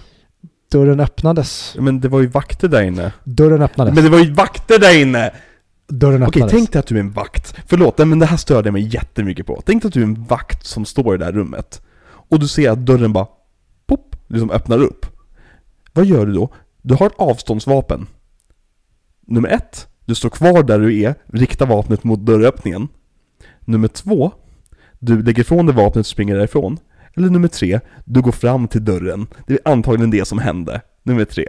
Och de hade kunnat lösa det så lätt genom att ja, men, ha en av hans hejdukar som kommer upp på golvet då. Gör en Dark Exakt. Knight Rises. Visa oss hur det händer för att nu, det jag har i huvudet är den mest klassiska, dumma lösningen på problemet. Han går typ framåt dem och bara pratar. men och sen alltså- han är så pass nära så bara Exakt. tar han geväret och dödar dem. Precis, eller någonting åt det Mm. hållet. Lite Ja. grann som Bond gör på slutet med den där vakten som går fram och har avståndsvapen och ändå befinner sig en meter från bomb, Bond. Mm. Eh, Bara för alla manusfattare där ute. En pistol och gevär och, och machine guns, det är alltså avståndsvapen. Och avståndsvapen, för de som inte vet vad det betyder, det är alltså ett vapen där du är på avstånd från den du försöker döda. Till skillnad från ett närstridsvapen, där du måste vara nära den du försöker döda. Fördelen med ett avståndsvapen är att du är väldigt långt ifrån den du försöker döda och därmed är rätt säker. Ännu roligare tillägg till det, det är ju att de i filmen meta berättar att de tar fram en kniv, eller vad heter han? Kincaid tar fram en Bästa kniv och säger att filmen. om det kommer till det så har du närstridsvapen så här. Men den scenen innan då? Mm. Eh, när han flydde. Har ni inte tänkt på den? Skit i den. Kincaid är redo att döda. Han Ja. har gjort det förr. Jag har en teori. Jag kommer till den. En stund. Jag, nu vill jag fort, fortsätta höra vad det är Silvas plan. Han blir tillfångatagen, han ser till att Q stoppar in... Eh, Q- åker till Thailand och knullar en hora utan kondom, okej? Och så fortsätter vi. Mm. Mm. Precis. Och eh, M då, hon är ju på förhör då för att Mm. tydligen oppositionen är ju inte så nöjda med vad hon har gjort. Vilket parti tror du att det är? Är det Tories eller är det... Är det... Baserat på hon Umbridge så känns det som att det är eh, Tories. Det känns väldigt Tories. Ja. ja. Eh, nej, så hon ska sitta och svara på frågor Mm. inför de här då och förklara sig helt enkelt. Mm. Och hans plan är ju då att dyka upp då på just det här mötet där vi har eh, några av landets mest viktiga personer som inte alls är skyddade av jättemycket säkerhet. Ah, så Silva typ manipulerar sig in och liksom lyckas snika sig in eller vad, hur, hur gör han? Han går in genom ytterdörren. Man, Okej, Gömmer Som, som jag sa innan, dörren, dörren är öppen. Jaha okej, men, men, men, de, okej, men de får lämna ifrån sig vapnen när de kommer förbi metalldetektorerna, så de de är i salen utan vapen eller? Ska de Nej, döda- alltså dörren är öppen. Vad menar du med att dörren är öppen? Dörren är öppen. Okej, men, okej, men när de har gjort det de ska göra där inne, vad, vad gör de, alltså de, de blir lite fångatagna va? För de är ju mitt i London, det finns kameror överallt, det är inte bara så att det kommer upp random bilar till dem hela tiden och skjutsar iväg dem, eller hur? Nej, nej, alltså dörren är öppen. Okej, Och det är vad Sam Mendes svarade när folk ställde de här frågorna till honom. okej, eh, ja. Ja, så att han kliver bara rakt in där och ska panga ihjäl henne. Mm. Och han är en idiot. Mm. Fast han är ju tydligen inte idiot för det funkar ju. Men Mm. hans plan är ju helt efterbliven. Mm, ja, ja. Däremot älskar jag hur Mallory, det, vi ser honom i bakgrunden, bara slänga sig över bordet mot M, Mm. medan alla andra slänger sig bort från M. Vilket tyder antagligen på en karriär som agent innan, eller någonting. Ja men de förklarar ju det. Att Ja. han ehm, har ju varit i, kommer inte ihåg, men någon, något krig. Alltså ja, han är precis. han är, för de lägger ju en kommentar om att så här, ja, men han är bara en jävla skrivbordsråtta. Bara, nej Mm. nej, han har fälterfarenhet. Mm. Så att, shut the fuck det är up. nice, jag tycker om det väldigt mycket. Ja, och det kan vi ju också prata om, Mm. eh, delen med när ehm, James måste göra alla sina tester. Mm. Mm. Mm. Älskar det. Och att M ljuger för honom. Mm. Och det gör de inte någonting med heller. Nej, Utan det är bara för Silva sen att förklara att jag vet mer än du James. ja. Jaha, vad spelar det för roll? Ingenting tydligen. Jag tror dock att det ska vara så att Bond misslyckas med till exempel skjuttestet med flit. För att när han väl är i skarpt läge, du vet när han står med, där- med shotglaset på huvudet och allt sånt där, Mm. och han missar skottet. Så fort han får chansen att börja skjuta folk, då är han hur accurate som helst och liksom verkligen bam, bam, bam, bam, bam. Så jag tror att det är för att hans, eh, skurkarna ska underskatta honom. Att tro att han är sämre efter sitt break än vad han faktiskt är. Mhm, men åh. Fast han är fortfarande skadad. Så, så fystesten och det här, självklart blir han utmattade och det får vi se, vilket är väldigt bra scen för övrigt, när han kollapsar där på, på marken. Men jag tror att just det här med hur han skjuter, jag tror att det är en, eh, faktiskt en red herring från Bond. Jag önskar det, men jag tror verkligen inte det. Nej. Jag tycker inte det är någonting tyder på det, för att han blir uppenbarligen frustrerad när han liksom går närmare och bara "Mm, Vad i helvete, jag träffar Mm. ju inte. Bra scen för övrigt. Ja, men jag tycker om också att ehm, hans relation till eh, Severin, Mm. the bitch is dead, I don't care. Mm. Ja, verkligen. Att hon var helt irrelevant för honom, för där tyckte jag filmen hade fått oss lite att tro att så här, ja, men, han kanske börjar bry sig lite. Mm. Nope. Nej. Det finns bara en kvinna för honom och eh, hon är väldigt gammal. Waste of good whiskey. Mhm. Men okej, eh, hearinget. Silva. Ja, Han lyckas inte döda M. nej. Okej. Och det blir nästan lite parodiskt hur... Jag hade tyckt om om de inte hade fått honom att verka så övermäktig innan. Mm. Visat kanske att när han blir för känslosam, då tappar han det.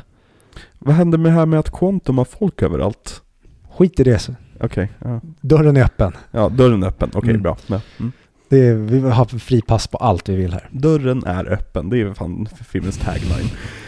Ja, eh, yes. Okej, så Silva, så, så M och Bond, de, de, de samlar ihop ett, ett säkerhetsteam med sina mest eh, anförtrodda personer då, och sen försöker liksom, eh, kanske lura Silva till en plats och sen så gör ett bakhåll på honom, eller, eller vad, vad gör de för något? Nej, nej, de tar inspiration av eh, Harry, Ron och Hermione och drar Okej. på egen hand och vill inte informera någon annan för att det kan ju vara så att faktiskt Voldemort som då är med i den här filmen, han kanske kan använda då eh, typ Cruciatus Curse eller Ja. någonting, Imperio kanske, för att få ur informationen från alla andra. Så det är bäst Ja. om vi åker själva och inte berättar för någon annan var vi befinner oss.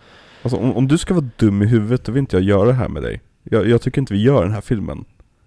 Alltså det en, enda sättet jag kan, du kan få mig att gå med på det här, det är om du har med en, en, en DB5 i, i scenen när de flyr. Okej då, Ja, för det, den går tydligen inte att spåra. Nej, du får, du får göra exakt vad du vill. Så länge du har med en DB5 i scenen, varje gång de kör en bil så, så ska det vara snygga bilar. Okej, Mm. bra, bra, fine. Ja, fine. Jag är okej med det. Och så ska de åka då till Bonds barndomshem, Mm. som vi då har fått veta så mycket om innan och Mm. hans eh, bakgrund och sånt tydligen. Så att vi har jättemycket relation till det här stället. Det är ju inte bara för att filmen vill det. Ja, okej, ja, ja. Och vem träffar de där? Ehm, King Kunta. Vänta, var är det ifrån? Det är från Community. Är det? Nej, vänta, Kunta Kunta Kunta. Vad heter Kunta han? Kinte? Kunta Kinte. Han stand-up komikern som är för kontroversiell. Det vet jag inget om. Det vet jag ingenting om. Stand-up-komikern som är för kontroversiell. Och så läcker, läcker en hacker alla i eh, staffens e-mails. Det är typ säsong fem tror jag. Mhm. Så blir de ovän för att alla har skrivit skit om varandra. Och så är det typ en, en, en, en poäng om yttrandefrihet och att inte vika sig för terrorister och grejer. Mm. Ja, det är bra Ja, det minns avsnitt. jag för lite. Ja, bra skit. Okej, men ja, de, de möter, Kincaid. okej. Spelas han av Sean Connery? Nej, men nästan. Det är lite kul, för den rollen var ju skriven för Sean Connery. Mm. Ända fram tills de insåg att det skulle distrahera för mycket. Vi, fråga, vi kan inte ens fråga honom om han ska vara med. Nej, jag gillar verkligen, verkligen, verkligen idén. Men jag är så glad att de inte gjorde det. Jag är ju snarare tvärtom nu några år efterhand. Alltså, jag håller med om att det hade distraherat. Men nu med facit i hand så hade det varit väldigt kul att få Sean Connery med i 50-årsjubileumsfilmen. Det hade i alla fall gett mer anledning att vi skulle befinna oss där och Ja. avsluta som vi gör. Exakt. Men de, de hade säkert inte kunnat hålla sig från att göra mer fanservice om han hade varit med. Han hade ju fått, säkert fått en scen med bilen och sätta sig där och typ fingra på, på, på knappen och liksom, Men det hade då i så fall, det hade varit svinhäftigt att se dem bonda loss tillsammans. mm, Och göra Kincaid Ja. till en mer fysisk... att se dem bonda. Badum, dum, dum. Psst. Tack så mycket, tack så mycket. Okej, men vad hände sen då? De, de träffar en, en eh, gammal skotsk man som är tydligen aspepp på att döda och antagligen dödade Bonds föräldrar. Vad mer? Ja men det är typ det. Mm. Och sen kommer Silva och hans kompisar och eh, förstör Bonds gamla hem Mm. som han tydligen inte bryr sig om. Och eh, sen dödar han Silva men tydligen har M eh, blivit jättedålig på ett par sekunder efter att, för hon blev skjuten då tydligen i det här tumultet. Mm. Och eh, först är hon okej, Mm. men sen kommer de på att just det, du ska ju dö om tre sekunder så du Ja. blir jättedålig. Och säger Åh, Okej, och sen så dör M då? Ja. Okej. Mm. Och hur slutar filmen? med att eh, Moneypenny eh, blir tvingad av den här misogyna mannen eh, Mallory Mm. att eh, bli hans sekreterare. Han Mhm. är ju tydligen en Harvey Weinstein-person. Ja, verkligen. Vill jag i alla fall Låser tolka dörren från insidan och så vidare. Exakt. Och har liksom ljud, vad heter det? Ljudisolering, ja gud, det är så jävla obehagligt när man Mm. tänker efter ja. Så han väntar ju bara på att hans arm ska läka så att han kan ta henne. Exakt. Eh, och sen så ger han då ett uppdrag till Bond. Mhm. Och Åh. eh, Får Bond ett faktiskt uppdrag tilldelat av sig av M? mm, Nice. Det är väl vad nästa film kommer handla om va? det verkar som det. Skönt. Jag, jag vill inte ha någon, någon här bullshit stor historia om liksom, om typ så här, jag låg bakom alla skurkar du har träffat hittills och så vidare. Utan det skulle vara så, bara skönt att bara få en standard, bara, bara en Bondfilm. Ett Bonduppdrag. Vet du vad som vore jäkligt bra? Ja, vadå? Det är ju att ha typ en kvinna som inte alls bottnar i att spela typ en eh, läkare. Som är typ 20 år yngre än vår huvudkaraktär. Som Mm. sen tydligen ska bli mamma till hans barn. Okej. Spoiler alert. När jag bara tänker vad de inte borde göra. Nej, nej precis. Det, det, det hoppas jag verkligen att de inte borde göra. nej, nej. Utan det kommer bli ett vanligt uppdrag. Det kommer vara vanliga Bondbrudar, vanliga gadgets. Bond har inga känslor som vanligt och det finns ingenting kopplat till hans historia. Men bra Viktor, du vet exakt vad filmen handlar om här. Ja. Vilka ska vara med i filmen då? Ska vi dra igenom castlistan? Mm. Daniel Craig. Han ja. Han är med i den här filmen. Han är lika bra som vanligt. Ja, det, det, det, han är så jävla stabil. Fan i helvete vad bra han är som James Bond. Ja, nej men alltså, och igen, jag, jag insåg det att han är inte James Bond för mig. Han är någonting bättre. Eller han är någonting annorlunda. Hans James Bond-filmer är så unika på något sätt. För honom. De, de är som skräddarsydda för honom. De är en Tom Ford-kostym liksom. Mm. Jag ser dock inte Bond i honom på något sätt. Alltså Daniel Craig borde typ egentligen spela Jason Bourne. Ja men typ. Eller Jack Reacher, eller hitta på ett annat häftigt namn liksom. Ja. Men det hade inte varit samma grej kanske. Nej, jag är så jäkla glad att de gick den här vägen med James Bond. För det Mm. hade varit nästan komiskt att se dem fortsätta göra mer ja, men, klassiska Bond-eska filmer när vi Mm. kommer in på 00-talet och upp på 10-talet. Det hade nästan blivit som att ja, men vi måste typ Ah, Okej, vi castar Mike Myers och bara döper det till Bond, men det Mm. är Austin Powers nu. För vet, jag måste bara fråga, vad tror du temperaturen på den här ön är? Det verkar vara rätt tropiskt klimat på något sätt. Ja, ändå. det är oklart. Ibland ser det ut som att det är 15 grader, ibland ser det ut som att det är 40 grader. ja. Men vi säger att vi går någonstans där, att det är typ 35 liksom. Det, Mm. det, Jag säger 20 bara för att göra dem inte allt för svettiga. Varför har de sin jävla serverhall stående i ett öppet rum utan luftkonditionering eller kylning? För att det är häftigt. Ja, för att personen som skrev manuset till den här filmen inte vet hur datorer funkar. För att dörren var öppen. Ja, dörr, ja Fönstren var öppna. det var där. Hur förstördes fönsterrutorna om alla försvann över en natt? Från det här stället? Fönsterrutor går inte sönder av sig själv. För att dörrarna inte var öppna då. Ja, exakt. Aha. De fick ta fönstren. Det var så dörrarna öppnades. Ja. Mm. Mm, Ja, snyggt. Nej men, nej, men Daniel Craig, han, han är top notch i den här filmen. Han är lika bra som alltid. verkligen. Och jag gillar hur gammal han börjar se ut. Mm. Hur sliten han ser ut här. Lite mer rund i ansiktet än Mm. vad, han var mycket kantigare förr. Mm. Och jag, jag gillar den gamla, just det här när han har också den här kostymen på sig, så jag tror han har på sig den här scenen, med här som nästan siden, eh, inte Kragen. Ja, precis. Den, den, den är väldigt elegant på honom. Verkligen. Så det är nice. Men nummer två på cast, eh, castlistan, det är då Judi Dench. Som inte har en and Judi Dench i den här filmen och därmed är på slutet. Utan hon är liksom nummer två. Mm. Vad tycker du om M i den här filmen? Det är hennes sämsta film av Craig-filmerna tycker jag. Tycker du? Ja, jag tycker tyvärr... Hon är inte tillräckligt rapp i den här tycker jag. Jag Nej. tycker att hon har haft en annan eh, pondus, attityd. Hon känns nästan lite nedtryckt i skorna i den här. Mhm. Och det är inte varken M's fel eller Judi Denchs fel. Det är ju filmens fel för att den vill liksom ja, men, göra henne till att hon ska vara lite gammal och kanske Mm. lite orolig för så här, men vad, vad är det som kommer avslöjas för mig här? Mm. Men jag tycker inte hon levererar på samma sätt som hon gjorde framförallt i eh, Casino Royale. Mm. Och vilken annan film? Det finns inga andra filmer. Nej precis, det finns bara en Bond-film hittills. Ja. Nej, alltså, jag håller, nu när du säger det, jo jag håller med dig också. Alltså det kanske är för att hon måste vara lite mer av en karaktär i den här filmen. Mm. Och inte samma som bara hänsynslösa bitch liksom. Mm. Inte bara bloody hellbond. Nej men precis, att hon måste faktiskt ha lite, lite karaktärsutveckling, även fast hon inte har jättemycket karaktärsutveckling så måste hon ha någon karaktär, eller hon går ju från att vara levande till att vara död, det är ju utveckling. Eller en eh, motsatsen till en utveckling. Mm, det är en uh, devolution. Mm. Nej men jag tycker väldigt mycket om hon, henne fortfarande. Jag tycker inte hon Absolut. är dålig på något sätt i den här filmen. Nej. Utan det är liksom, hon, hon, är alltid, hon är lika stabil som hon alltid är. Det är egentligen. Judi Dench liksom. Ja, exakt. Ja, det, det är ju fjärde filmen vi pratar om där Judi Dench är med. Ja, just det. A cat is not a dog. Mm. Mm, bra skit. Jävligt bra skit. Så har vi din favoritskådespelare i hela världshistorien. Javier Bardem. Som spelar Raúl Silva. Mother. Why don't you... Why don't you help me mother? Okej, men vad tycker du generellt sett om Javier Bardem? Jag vet att du, du har svårt för honom. Jag har svårt för honom på engelska. Okej. Ja, och jag har svårt för honom på engelska i den här filmen också. Men Mhm. jag tycker att det funkar jävligt bra i den här för att han är knasig. Mm. Och det funkar så bra, men jag tycker inte att det är bra för hans karaktär. Och jag hade tyckt att de egentligen borde kasta typ en britt för att visa att det här var tidigare Bond. Nu blir det som att det är typ honom fast han är egentligen typ kanske från Spanien typ, men Mm. han har ändå blonderat håret så vi vill ju ändå få honom att verka lite, jag vet inte riktigt var, var de vill placera honom här. Det var bättre med en jättetydlig person. Hade de inte castat den personen i en tidigare Bondfilm så hade eh, Sean Bean varit jättebra för den här rollen. Oh my god. Kan Mm. inte, kunde inte han, det hade varit ännu mer nice då, ha med Sean Bean och Sean Connery i den här. Ja, Det hade varit svinhäftigt. verkligen. Ja, tänk dig Sean Bean rocka den här scenen som vi nu ser, inledningsscenen, som för övrigt är fantastisk. Hur han kommer in i one take och bara Ja. börjar prata på oss innan vi ser honom och sen så bara sätter han sig framför Mm. James. Och snyggt fotad. Ja. Alltså centreringen, jag älskar centreringar. När vi som har det som att det styr, ögonen styrs mot ett ställe liksom. Mm.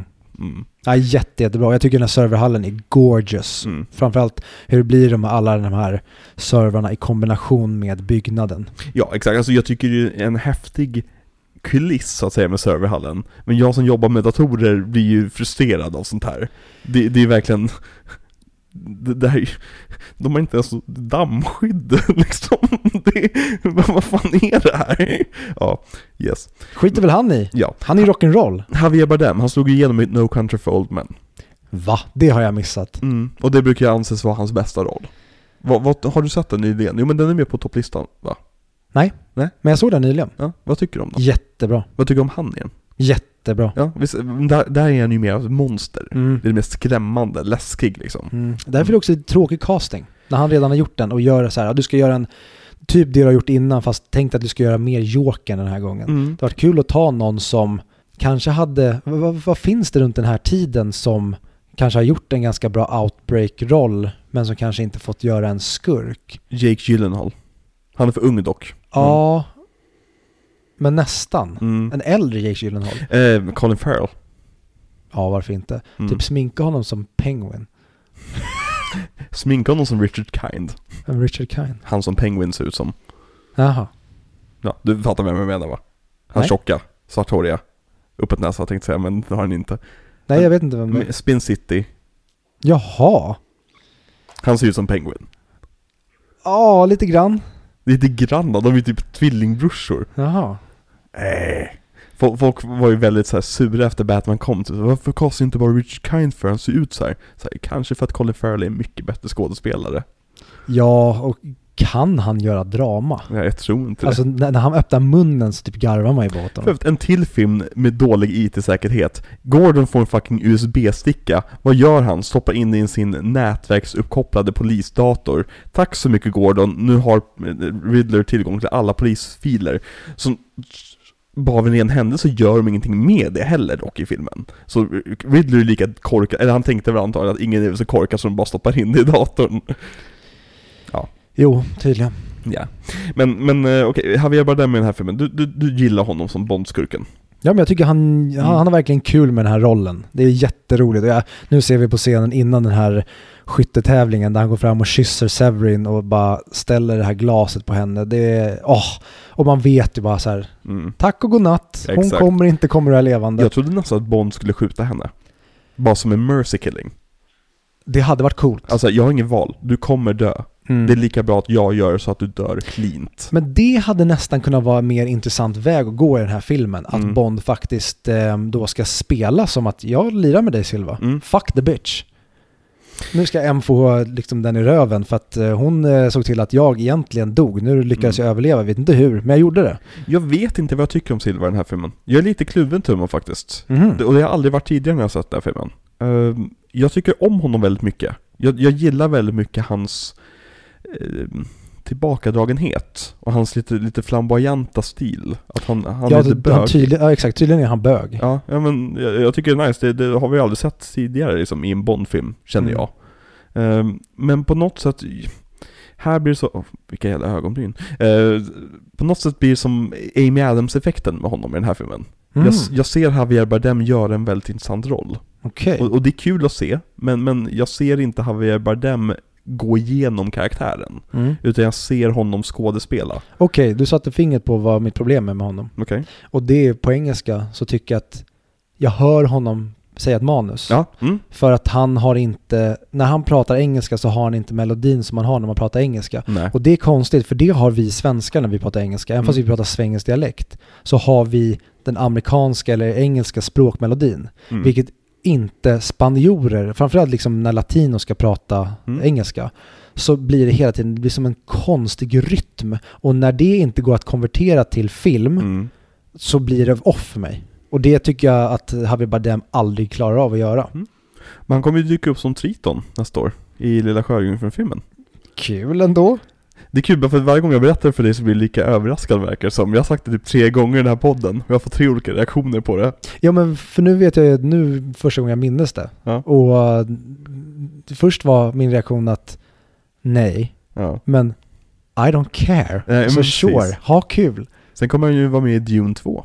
Oh, En film där, vi kanske borde prata om. den kanske vi borde prata om någon gång. Kanske. Men där är, känns det som att han är perfekt. Ja, exakt. För det är lite, lite. Stellan-grejen. Att han liksom nästan har sin lite svenska dialekt. Mm. Och Stellan är ju som bäst tycker jag när han inte är i vår tid ibland. Mm. Utan när han ska vara lite i fantasy eller science Åh, han är fiction. så bra som Harkonnen. Ja. Det är, och Dune, jag vill den snart. My Dune.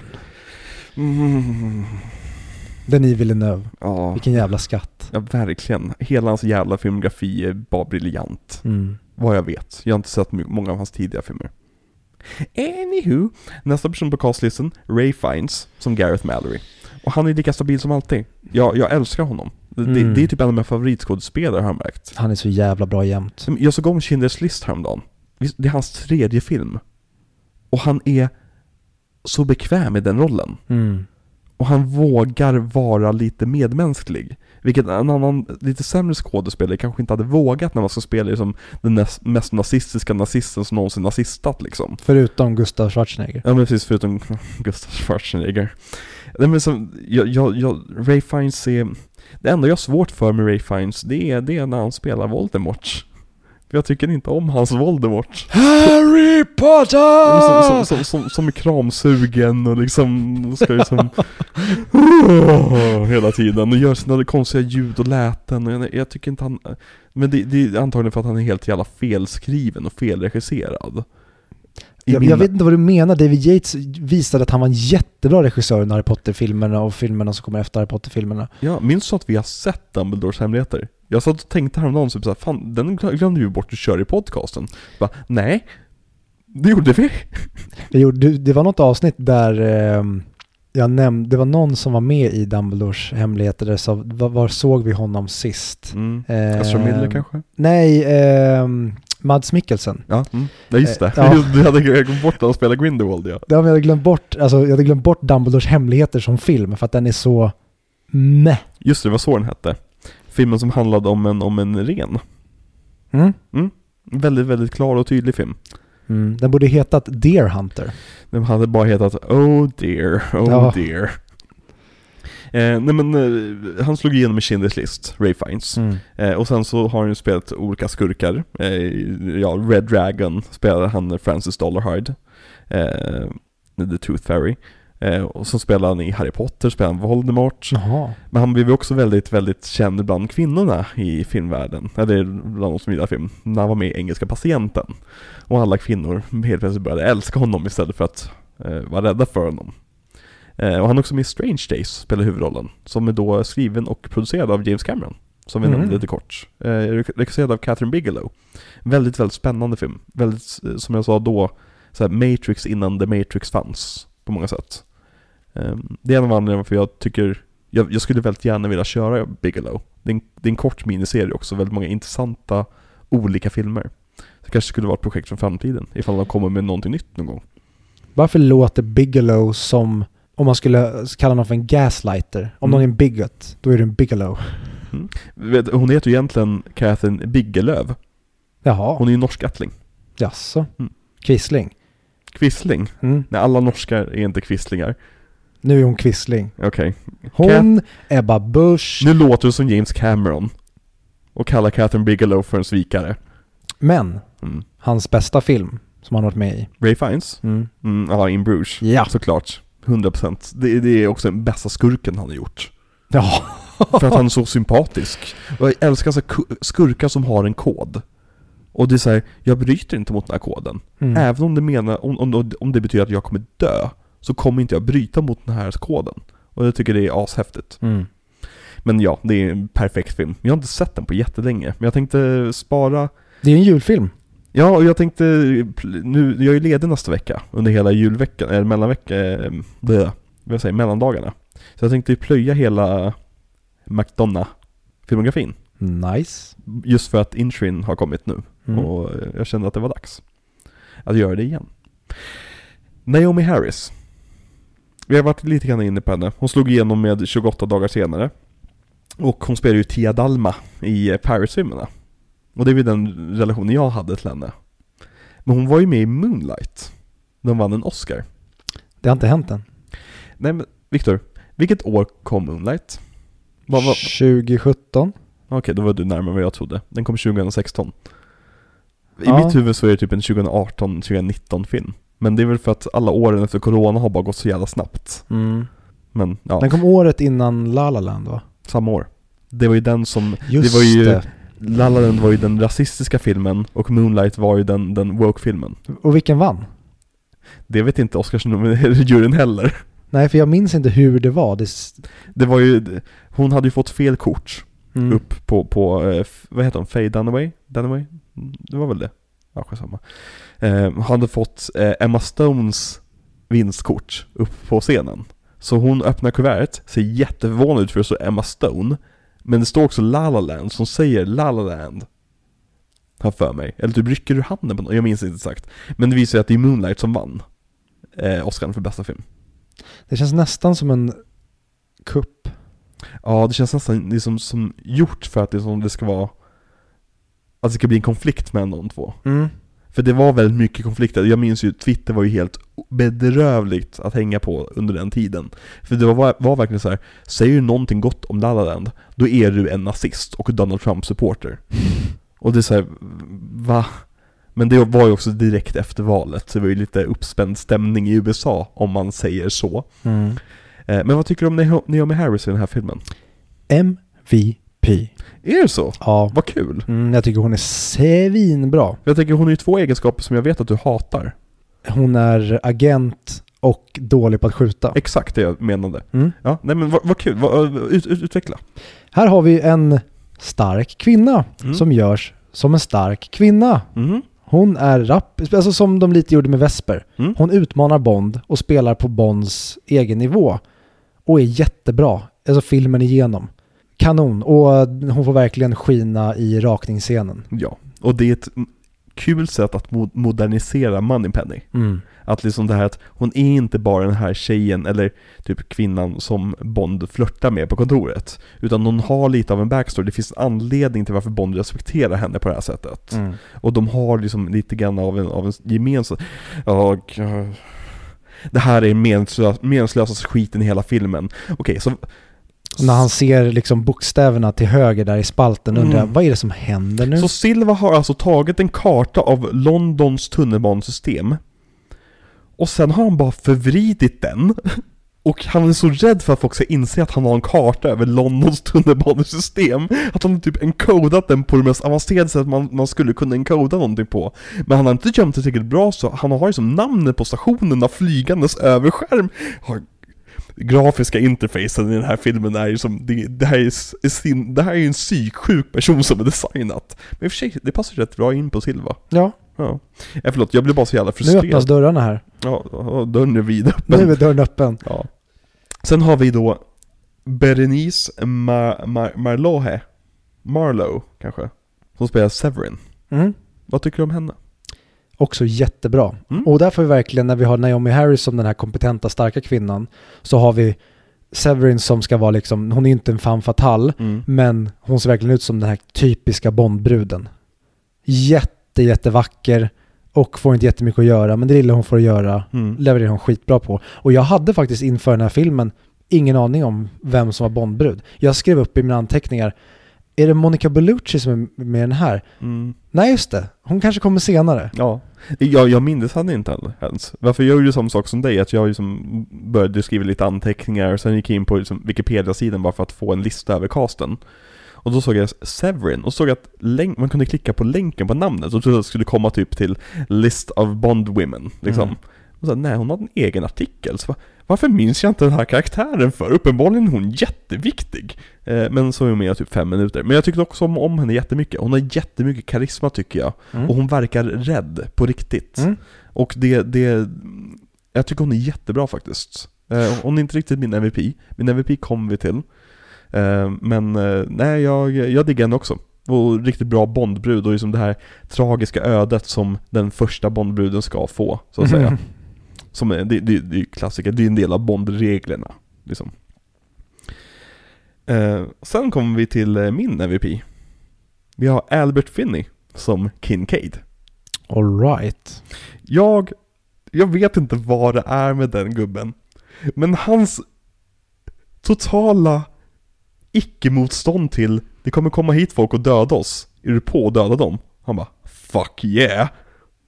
Det bästa sättet att döda någon på, det är min kniv. Då får du se dem lida och nej, då, då, är det tyst. Liksom, det känns verkligen som att jag, jag vet, jag får en vibe av honom som är bara så här. jag är game. Jag är riktigt jävla game på det här. Jag, Mm. jag älskade honom.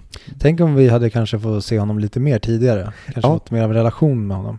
Kanske en scen när Bond Okej, det här är kanske lite, lite grann att, att typ skjuta sig själv i foten och typ sätta upp för någonting jävligt dåligt Men låt oss inleda filmen med Bond som barn Som blir tröstad av Kincaid när hans föräldrar har dött Eller att det är dit Bond åker när han har blivit skjuten och blir omplåstrad och han spenderar första Jag tänkte inte delen. ens på det, vad fan, det är klart som fan han ska åka hem Och sen så kommer han tillbaka dit på slutet. mm. Men nej, han ska ju faktiskt ha en skorpion på handen som inte finns där. Ja. Nej men jag tyckte väldigt, väldigt mycket om Kincaid. Han är jättebra. Jag fick verkligen så här ehm, Michael Gambon-feeling av Ja. honom. Alltså riktigt mys Dumbledore. Nej, men man börjar lita på honom på en gång. Mm. Och det, det är det viktigaste. Man ska inte tro för en sekund att han är en del av, av plotten mot dem. Mm. Utan man...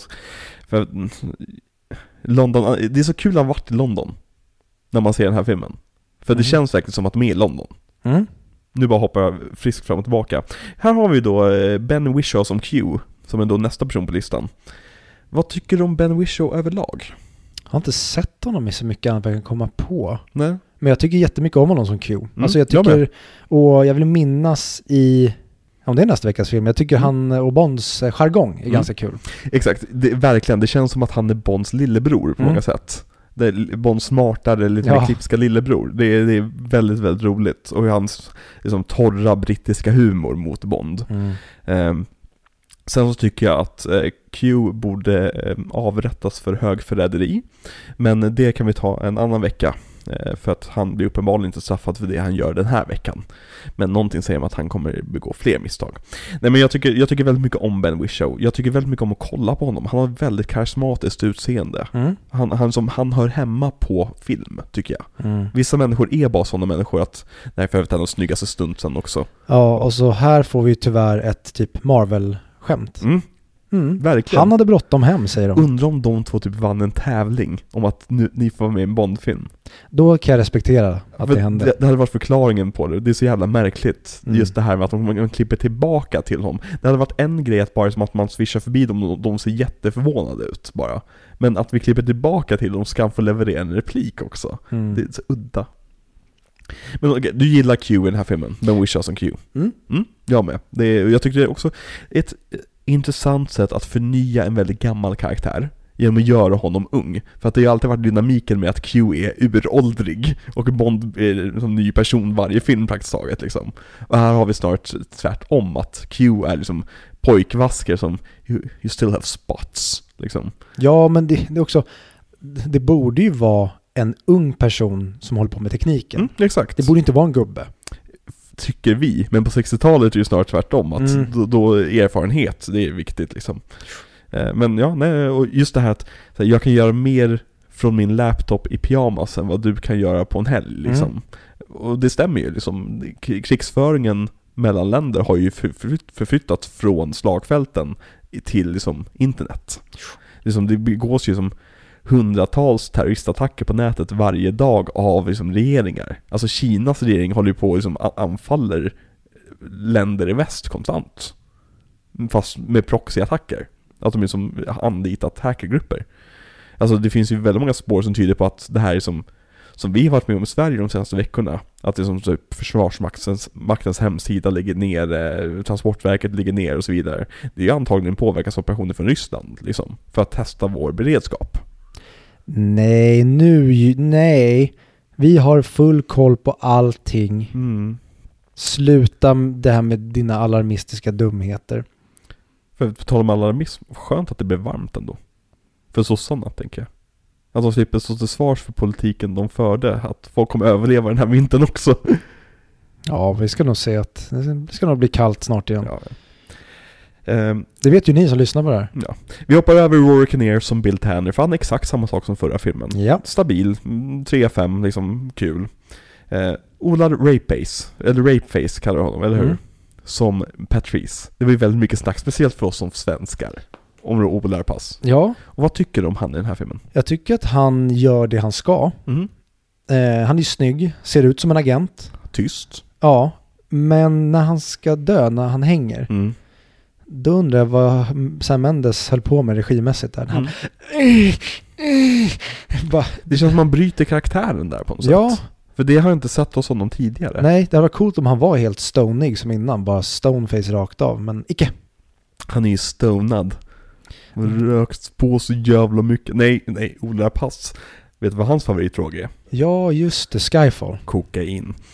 Eh, uppväxt i Tyresö för övrigt. Mm. Mm.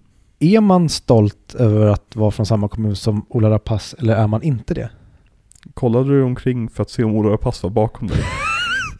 Det kom reflektion i, i fönstret så jag trodde, vad fan är det en helikopter som flyger här ute? Men det var bara James Bond som speglades i min tv. Kolla. Tintin, en helikopter. Det är så kul bara för att jämföra det här avsnittet med förra veckans avsnitt. Alltså vi har suttit och pratat en och en halv timme nu och liksom förra veckan efter en timme var ju vi färdiga praktiskt taget och vi började pusha nästan. Mm. Det är väldigt roligt. Och ändå så har vi gnällt väldigt mycket idag, men Ja, men det vi är är det, fortfarande väldigt nöjda. den här filmen gör så att man bryr sig om saker och ting. Mm. Det, är det, som, det var ju det som vi kom fram till med Quantum Solace, att Quantum Solace är ingen dålig film per se, det är bara det att den är så meningslös och som nollig. Meh. Ja exakt, den, den är fan, det är ju perfekta exemplet av med. Inga dörrar var öppna, för det fanns inga dörrar. Nej, det var, nej precis, de hade inte orkat med att skaffa dörrar att öppna liksom. Nej. Mm. Men, eh, musiken i den här filmen tycker Mm. jag är jätte, jättebra. Jo, men det blir ju ofta ganska bra när man eh, rippar Hans Zimmer. Mm, exakt, och det är väldigt Avengers it-score också på många sätt och vis. Jag tycker att det är Dark Knight Ja, det med. för det mesta rakt av. Vet du vad som inte är bra? Kompositörens tupé. Nu vill jag att du googlar fram Thomas Newman. Och tänk på att han är över 60 år. Som för övrigt är en eh, fucking legend. Mm.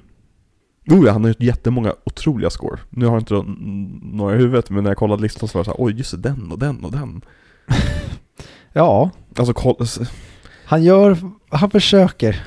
men n- när man vet hans ålder så blir den väldigt uppenbar. Men jävlar vad snygg han är. Ja, han ser väldigt bra ut. Alltså, han skulle ta av den där tupén, Thomas. Ja, han ser ut att försöka ge sig på Sandy Cohens frisyr i OC. Ja, det ser ut som, gud vilken, It's for the bride.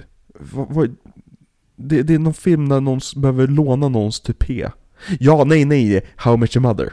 Mhm. Under, brö- under, under bröllopet så inser Barney att han kan säga 'It's for the bride' så kan alla gå med på allting. Och sen så rakar ju Marshall av sig lite, lite grann av håret. Ja. Och han behöver en tupé som går fram till någon typ farbror där som har en uppenbar tupé liksom. Och så säger han 'It's for the bride' och så, ja, bra avsnitt förut. Mm. Bra serie, jag tycker väldigt mycket om How Much Mother. Ja, jävlar vad den har hjärta. Ja, ja men precis, just hjärta har den. Mm. Och, det, och Barney är inte så illa som folk, alltså folk vill ju ta Barney som att serien hyllar Barney. Men serien vet ju att Barney är ett rövhål. Och att han är en väldigt, väldigt skadad och trasig person som använder sex som en sköld. Ja, och resten av karaktärerna, det är det enda de kommenterar på. Ja. Att de himlar med ögonen så fort han gör sina dumheter. Exakt. Men är, han är ändå deras vän. De ger honom skit hela tiden för Ja. det. ja. Ehm, effekterna i den här filmen har jag problem med.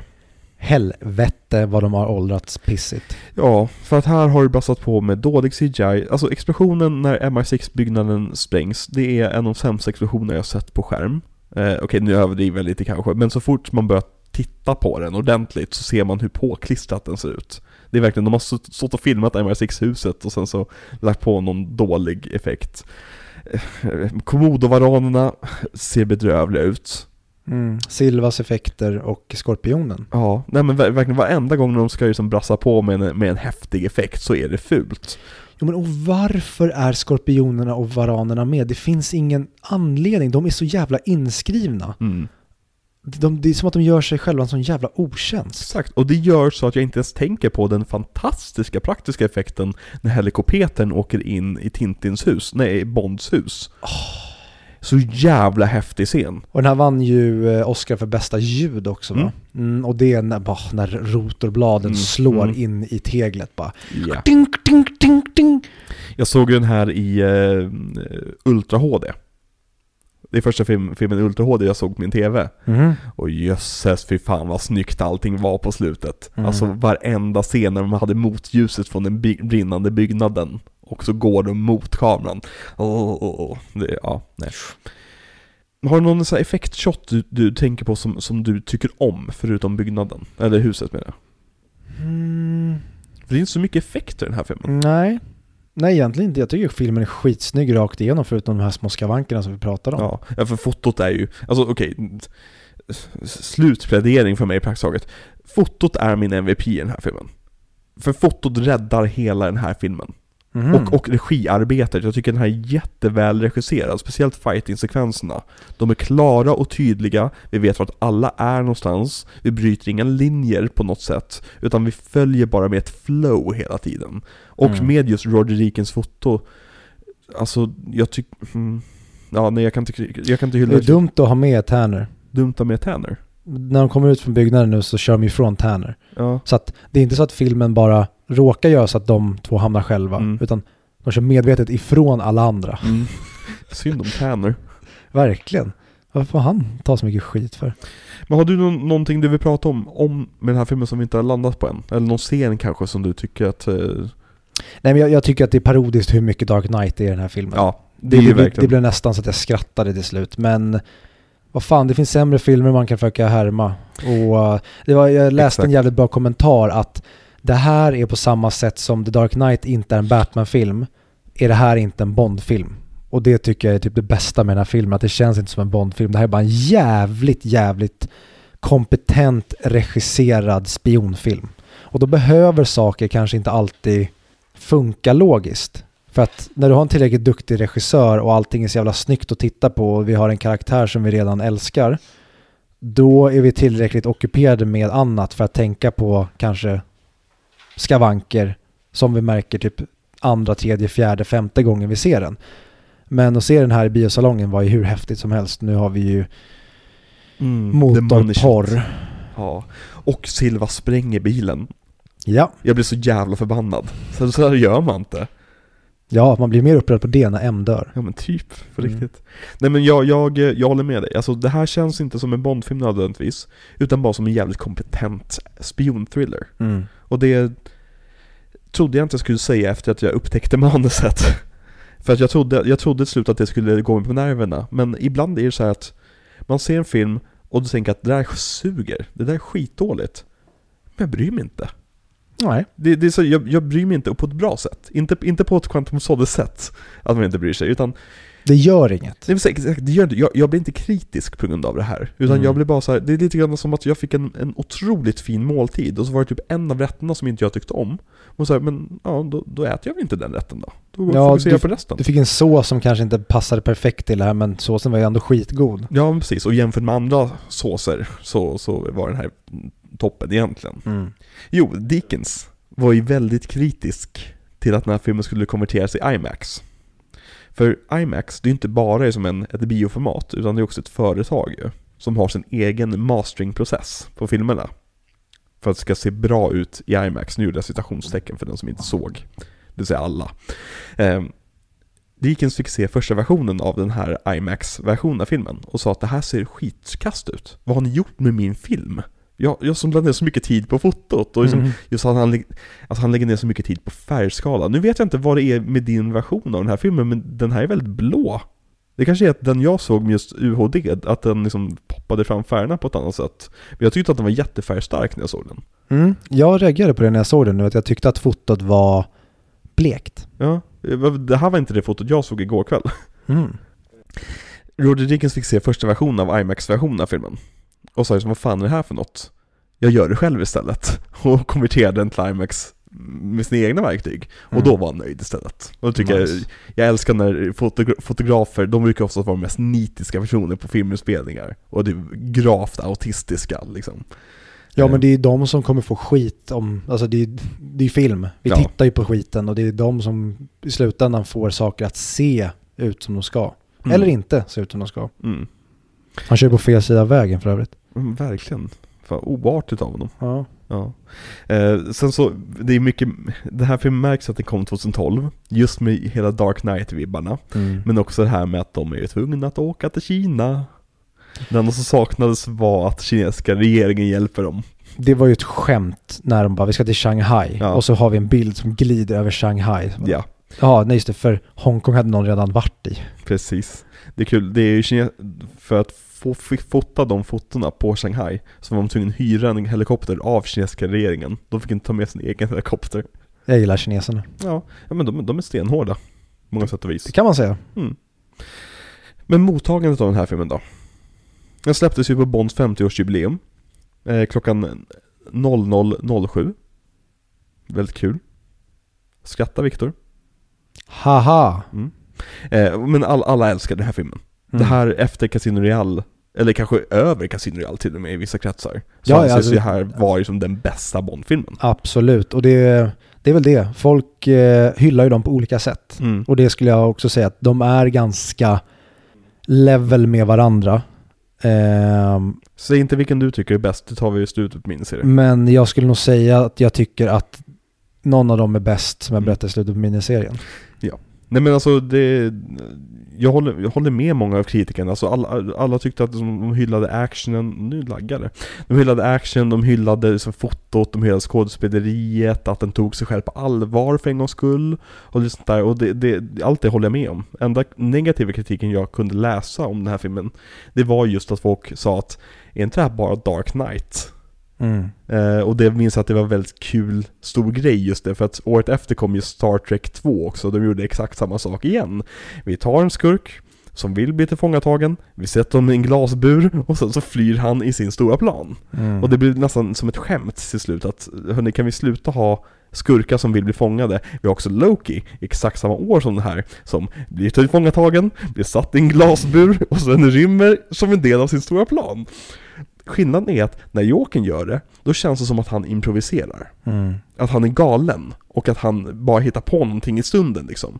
Men varför vill alla skurkar bli tillfångatagna hela tiden? Ja, det, det känns som, alltså Heath Ledgers Joker var en one trick pony som egentligen inte borde funkat. Det är på grund av att den filmen är så jävla bra på typ alla sätt som det gick.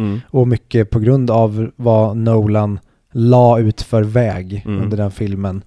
Och mycket på grund av liksom the randomness it all. Mm. Det blir inte lika bra när de är så här super uträknade. För då faller det ofta som i den här när han ska framstå som att han har koll på allting.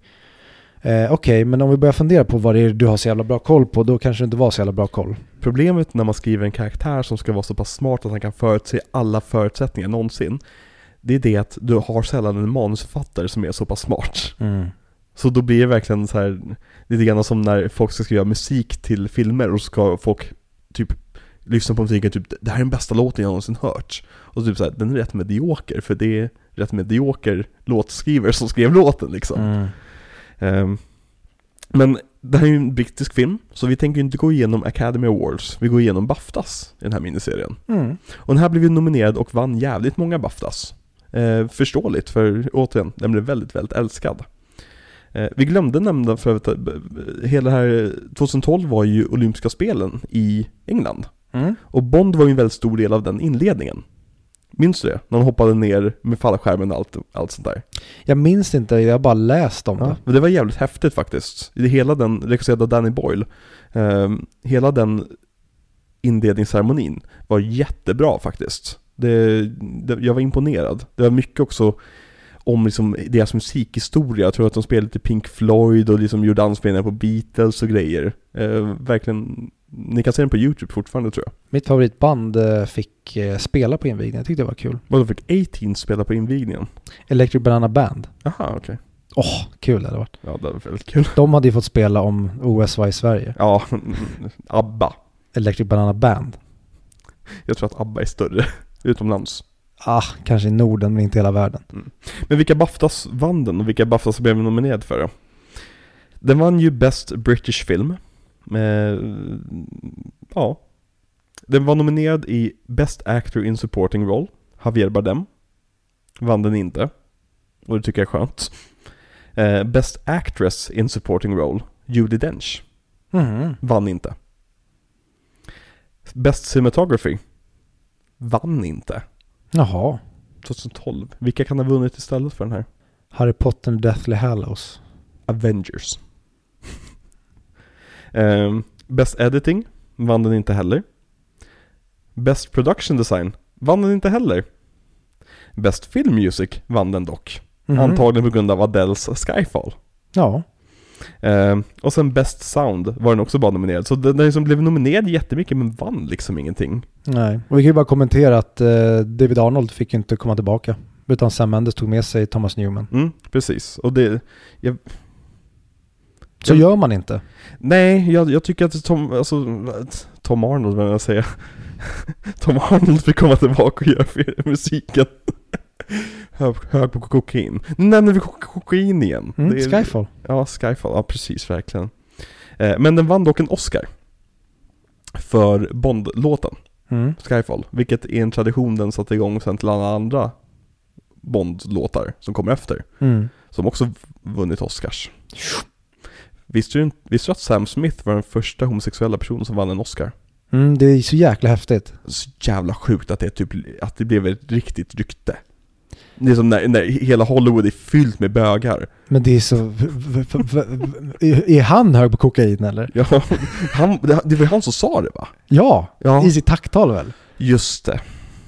Ja, jag har väldigt svårt för Sam Smith. Han ska ju spela i Stockholm nu. Jaha. Mm. Hoppas han kanske typ skriver någonting på väggen eller något. Ja, precis. Han, får, han kan ju skriva en låt med lite tempo i kanske. Något som man inte gör som man somnar innan filmen börjar. Eh, Vi ska inte prata om nästa veckas film. Vi ska prata om våra betyg på den här filmen och våra Ja. MVPs. Vad sätter du för betyg Viktor? 8 av 10, 4 Ja. av 5. Jag håller med dig 100%, även fast jag låtit väldigt negativ Så är det, jag tyckte om den här filmen som satan Mm. Alltså jag, sagt Regiarbetet bara räddar den här filmen från att vara ett haveri För den här filmen skulle kunna blivit ett haveri Ja, hade Mark Forster regisserat den hade det förmodligen varit ett haveri. Antagligen Hade Tommy Wiseau regisserat den här hade det blivit den bästa filmen någonsin Det kan du hoppa upp och klappa pappas bamse på. Klappa pappas Bamse, Mm. säger man så? Inte klappa pappas balle? Vad säger? Jaha, nej men jag, det är barn som lyssnar. Jaha Becka är väl inget barn? Hon har ju fyllt 12 Inte i mitt huvud. Ja. Vilken är din MVP i den här filmen? Eh, Naomi Harris. Naomi Harris. Mm. Mm. Och Minnie Kincaid, Al- Albert Finney. Mm. LVP jättesvår, tycker jag. Eh, CGI.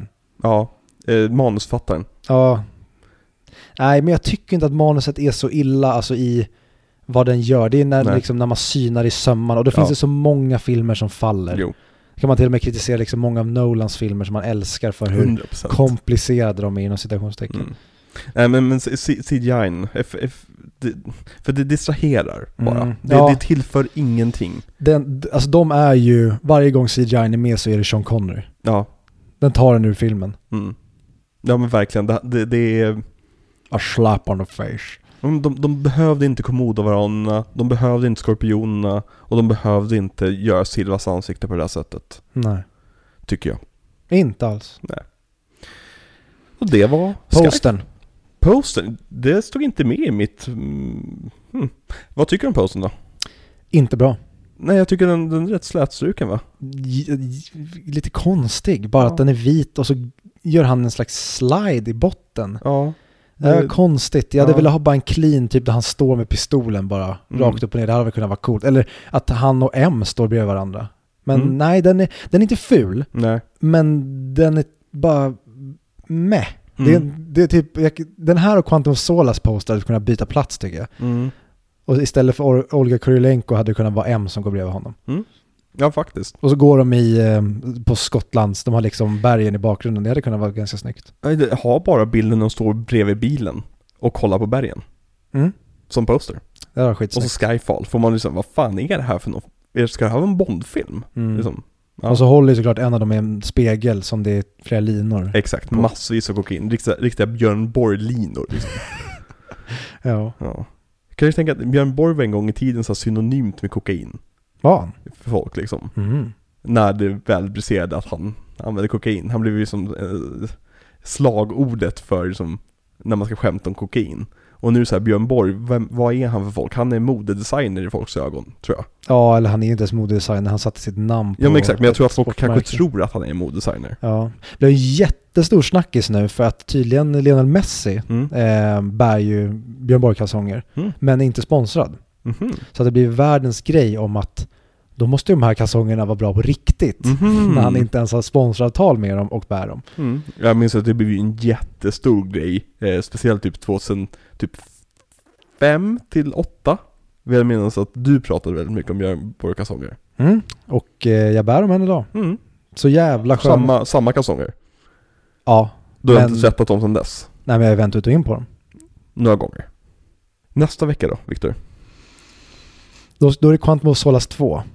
Alltså det vet vi inte än, jag har inte sett den. Jag, hopp, jag håller fortfarande tummarna för att det inte kommer vara lika dåligt som No Time To Die i alla fall. Och det vet vi inte heller. Nej, Nu är, vi, nu är Bond tillbaka, nu är vi taggade, Nej, nu ska det bli kul. Bond, filmen slutar med att Bond får ett uppdrag av M, han Mm. går igenom den vadderade dörren, Moneypenny sitter där borta, han har Q i bagaget så att säga. Det är upplagt för att göra en otroligt jävla bra och simpel Bond-film, eller hur? Mm? Vi får se om de håller det nästa vecka. Ja, och tydligen eh, Sam Mendes ska ju tillbaka. Mm? Ja men exakt, och han är ju otroligt duktig regissör som vi får se i den här filmen. Mm. Han kan ju rädda ett riktigt dåligt manus, Mm. eller hur? Intressant om nästa veckas manus är jättebra, men han sjabblar bort det. Men vi ska ju tacka våra patrons. Det ska vi. Våra underbara, snygga, vackra patrons.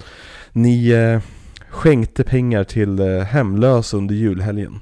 Mm. Det, vi, vi uppskattar er så jäkla mycket. Gör ju det. det Våra som att vi nattklubbar. var de hemlösa. Det är vi. Ja men våra nattklubbar, nej men vi, vi, vi tycker om att ni skriver, vi tycker om att ni, ni skänker pengar till säga, det låter girigt. Nej men vi, vi verkligen uppskattar ert stöd. Vi Eh, älskar ert stöd. Vi älskar ert stöd. Och vi le- håller, nu har vi tjatat hål i huvudet på alla våra lyssnare om det här men vi saknar fortfarande ett mål för vad vi ska göra nästa år av Patreon. Ge oss en riktning i livet. Ja men precis, exakt. Ge oss en riktning i livet. mm. Det kanske är för att ingen lyssnar färdigt på avsnitten. Jag tror det. Så Ja. fort de vet att det här, den här delen kommer de stängt av. Ja precis, vi borde ta det i början av nästa avsnitt. Ja, vi borde, ja men som många, så här, e- efter ett segment, då Mm. kör vi Denna vecka är vi sponsrade av vår egen Patreon-sida. Exakt. Den kan gå in för 25 kronor i månaden Mm. och bli Patreon. Eller 50 kronor i månaden för att få avsnitten tidigare. Eller 100 kronor i månaden för att bestämma om vi ska bestämma en film som vi kör åt er helt enkelt på Patreon-feeden. Mm. Vi har andra nivåer, men eh, de kommer ni aldrig välja antagligen. Så det, det, det kan vi in och kolla på vad det är för något. Men det, det är 500 i månaden och 1000 i månaden. Och väljer ni de nivåerna, då är vi de första som ringer psyket. Ja men verkligen, alltså ni- ni- okej. Om ni skänker 1000 kronor till den här podden i månaden, då, då, då, då behöver ni hjälp. Vi uppskattar det jättemycket och vi kommer ta emot pengarna och vi kommer göra den miniserien som ni beställer av oss. För det, det, det är ett av villkoren. Men eh, Men ni kommer inte få höra den, för ni kommer sitta inspärrade Ja, med det- tvångströja i, vi- en, vi- va, i ett vadderat rum. I ett vadderat rum. vad hände nu Viktor? Jag tror jag svalde för mycket kokain. Ja, vi får sluta dra så jävla mycket kokain här. Mm. Eh, ja, men då, då så, och sen ska vi också eh, tacka våra klubbare. Tack klubbarna, du måste tacka. Ja, jättebra. Tack klubbarna. älskar klubbarna. Åh. De är inte vana lyssnare, de är klubbarna. Ja, ja, ja, nej men vi älskar er jättemycket, ni är vackra och ni är snygga och ni eh, gav inte jättemycket pengar till hemlösa under julhelgen. Säg inte att de är vanliga bara. Nej men de är, inte, de är inte vanliga, de är klubbare i alla fall och det är det som, det, det, det, alltså, ni, ni likar våra inlägg på Instagram, ni, ni delar våra inlägg, ni, ni som sprider podden, ni, ni, the word of mouth är fantastiskt. Jag har sett hur jättemånga nya lyssnare kommer efter Titanic-avsnittet, jag älskar er allihopa. Nej, men jag tycker det är jättekul att vi har liksom ett, ett så starkt lyssnarteam, och ni skickar frågor till mig, ni skriver till mig och ni säger saker så här, vad tycker ni om i podden? Och jag tycker det är väldigt roligt med det här. Jag tycker så men- panikeko. Ja men så Molto panikeko. ni ger oss en anledning att fortsätta Hej! med den här podcasten för att Hej! det är väldigt trå- tråkigt att prata bara rakt ut i luften, sitta och prata med en vägg ungefär. Och jag tycker det är väldigt roligt att liksom, ni hör av er och säger saker och upprepar dem själv. Men vem fan bryr sig? För ni har hört mig upprepa dem själv jättemånga gånger. Och jag vet inte vilken kul energi jag fick just nu, men jag är väldigt rapp i käften idag för en jävla anledning. Men hur som Ska vi ut helst. på klubb? Ja, ja, vilken... Jag måste, jag måste ut dansa. Eh, Skyfall, Skyfall, hejdå. Nej, du måste vara på H. H, H, H. Eh, Heroin, nej.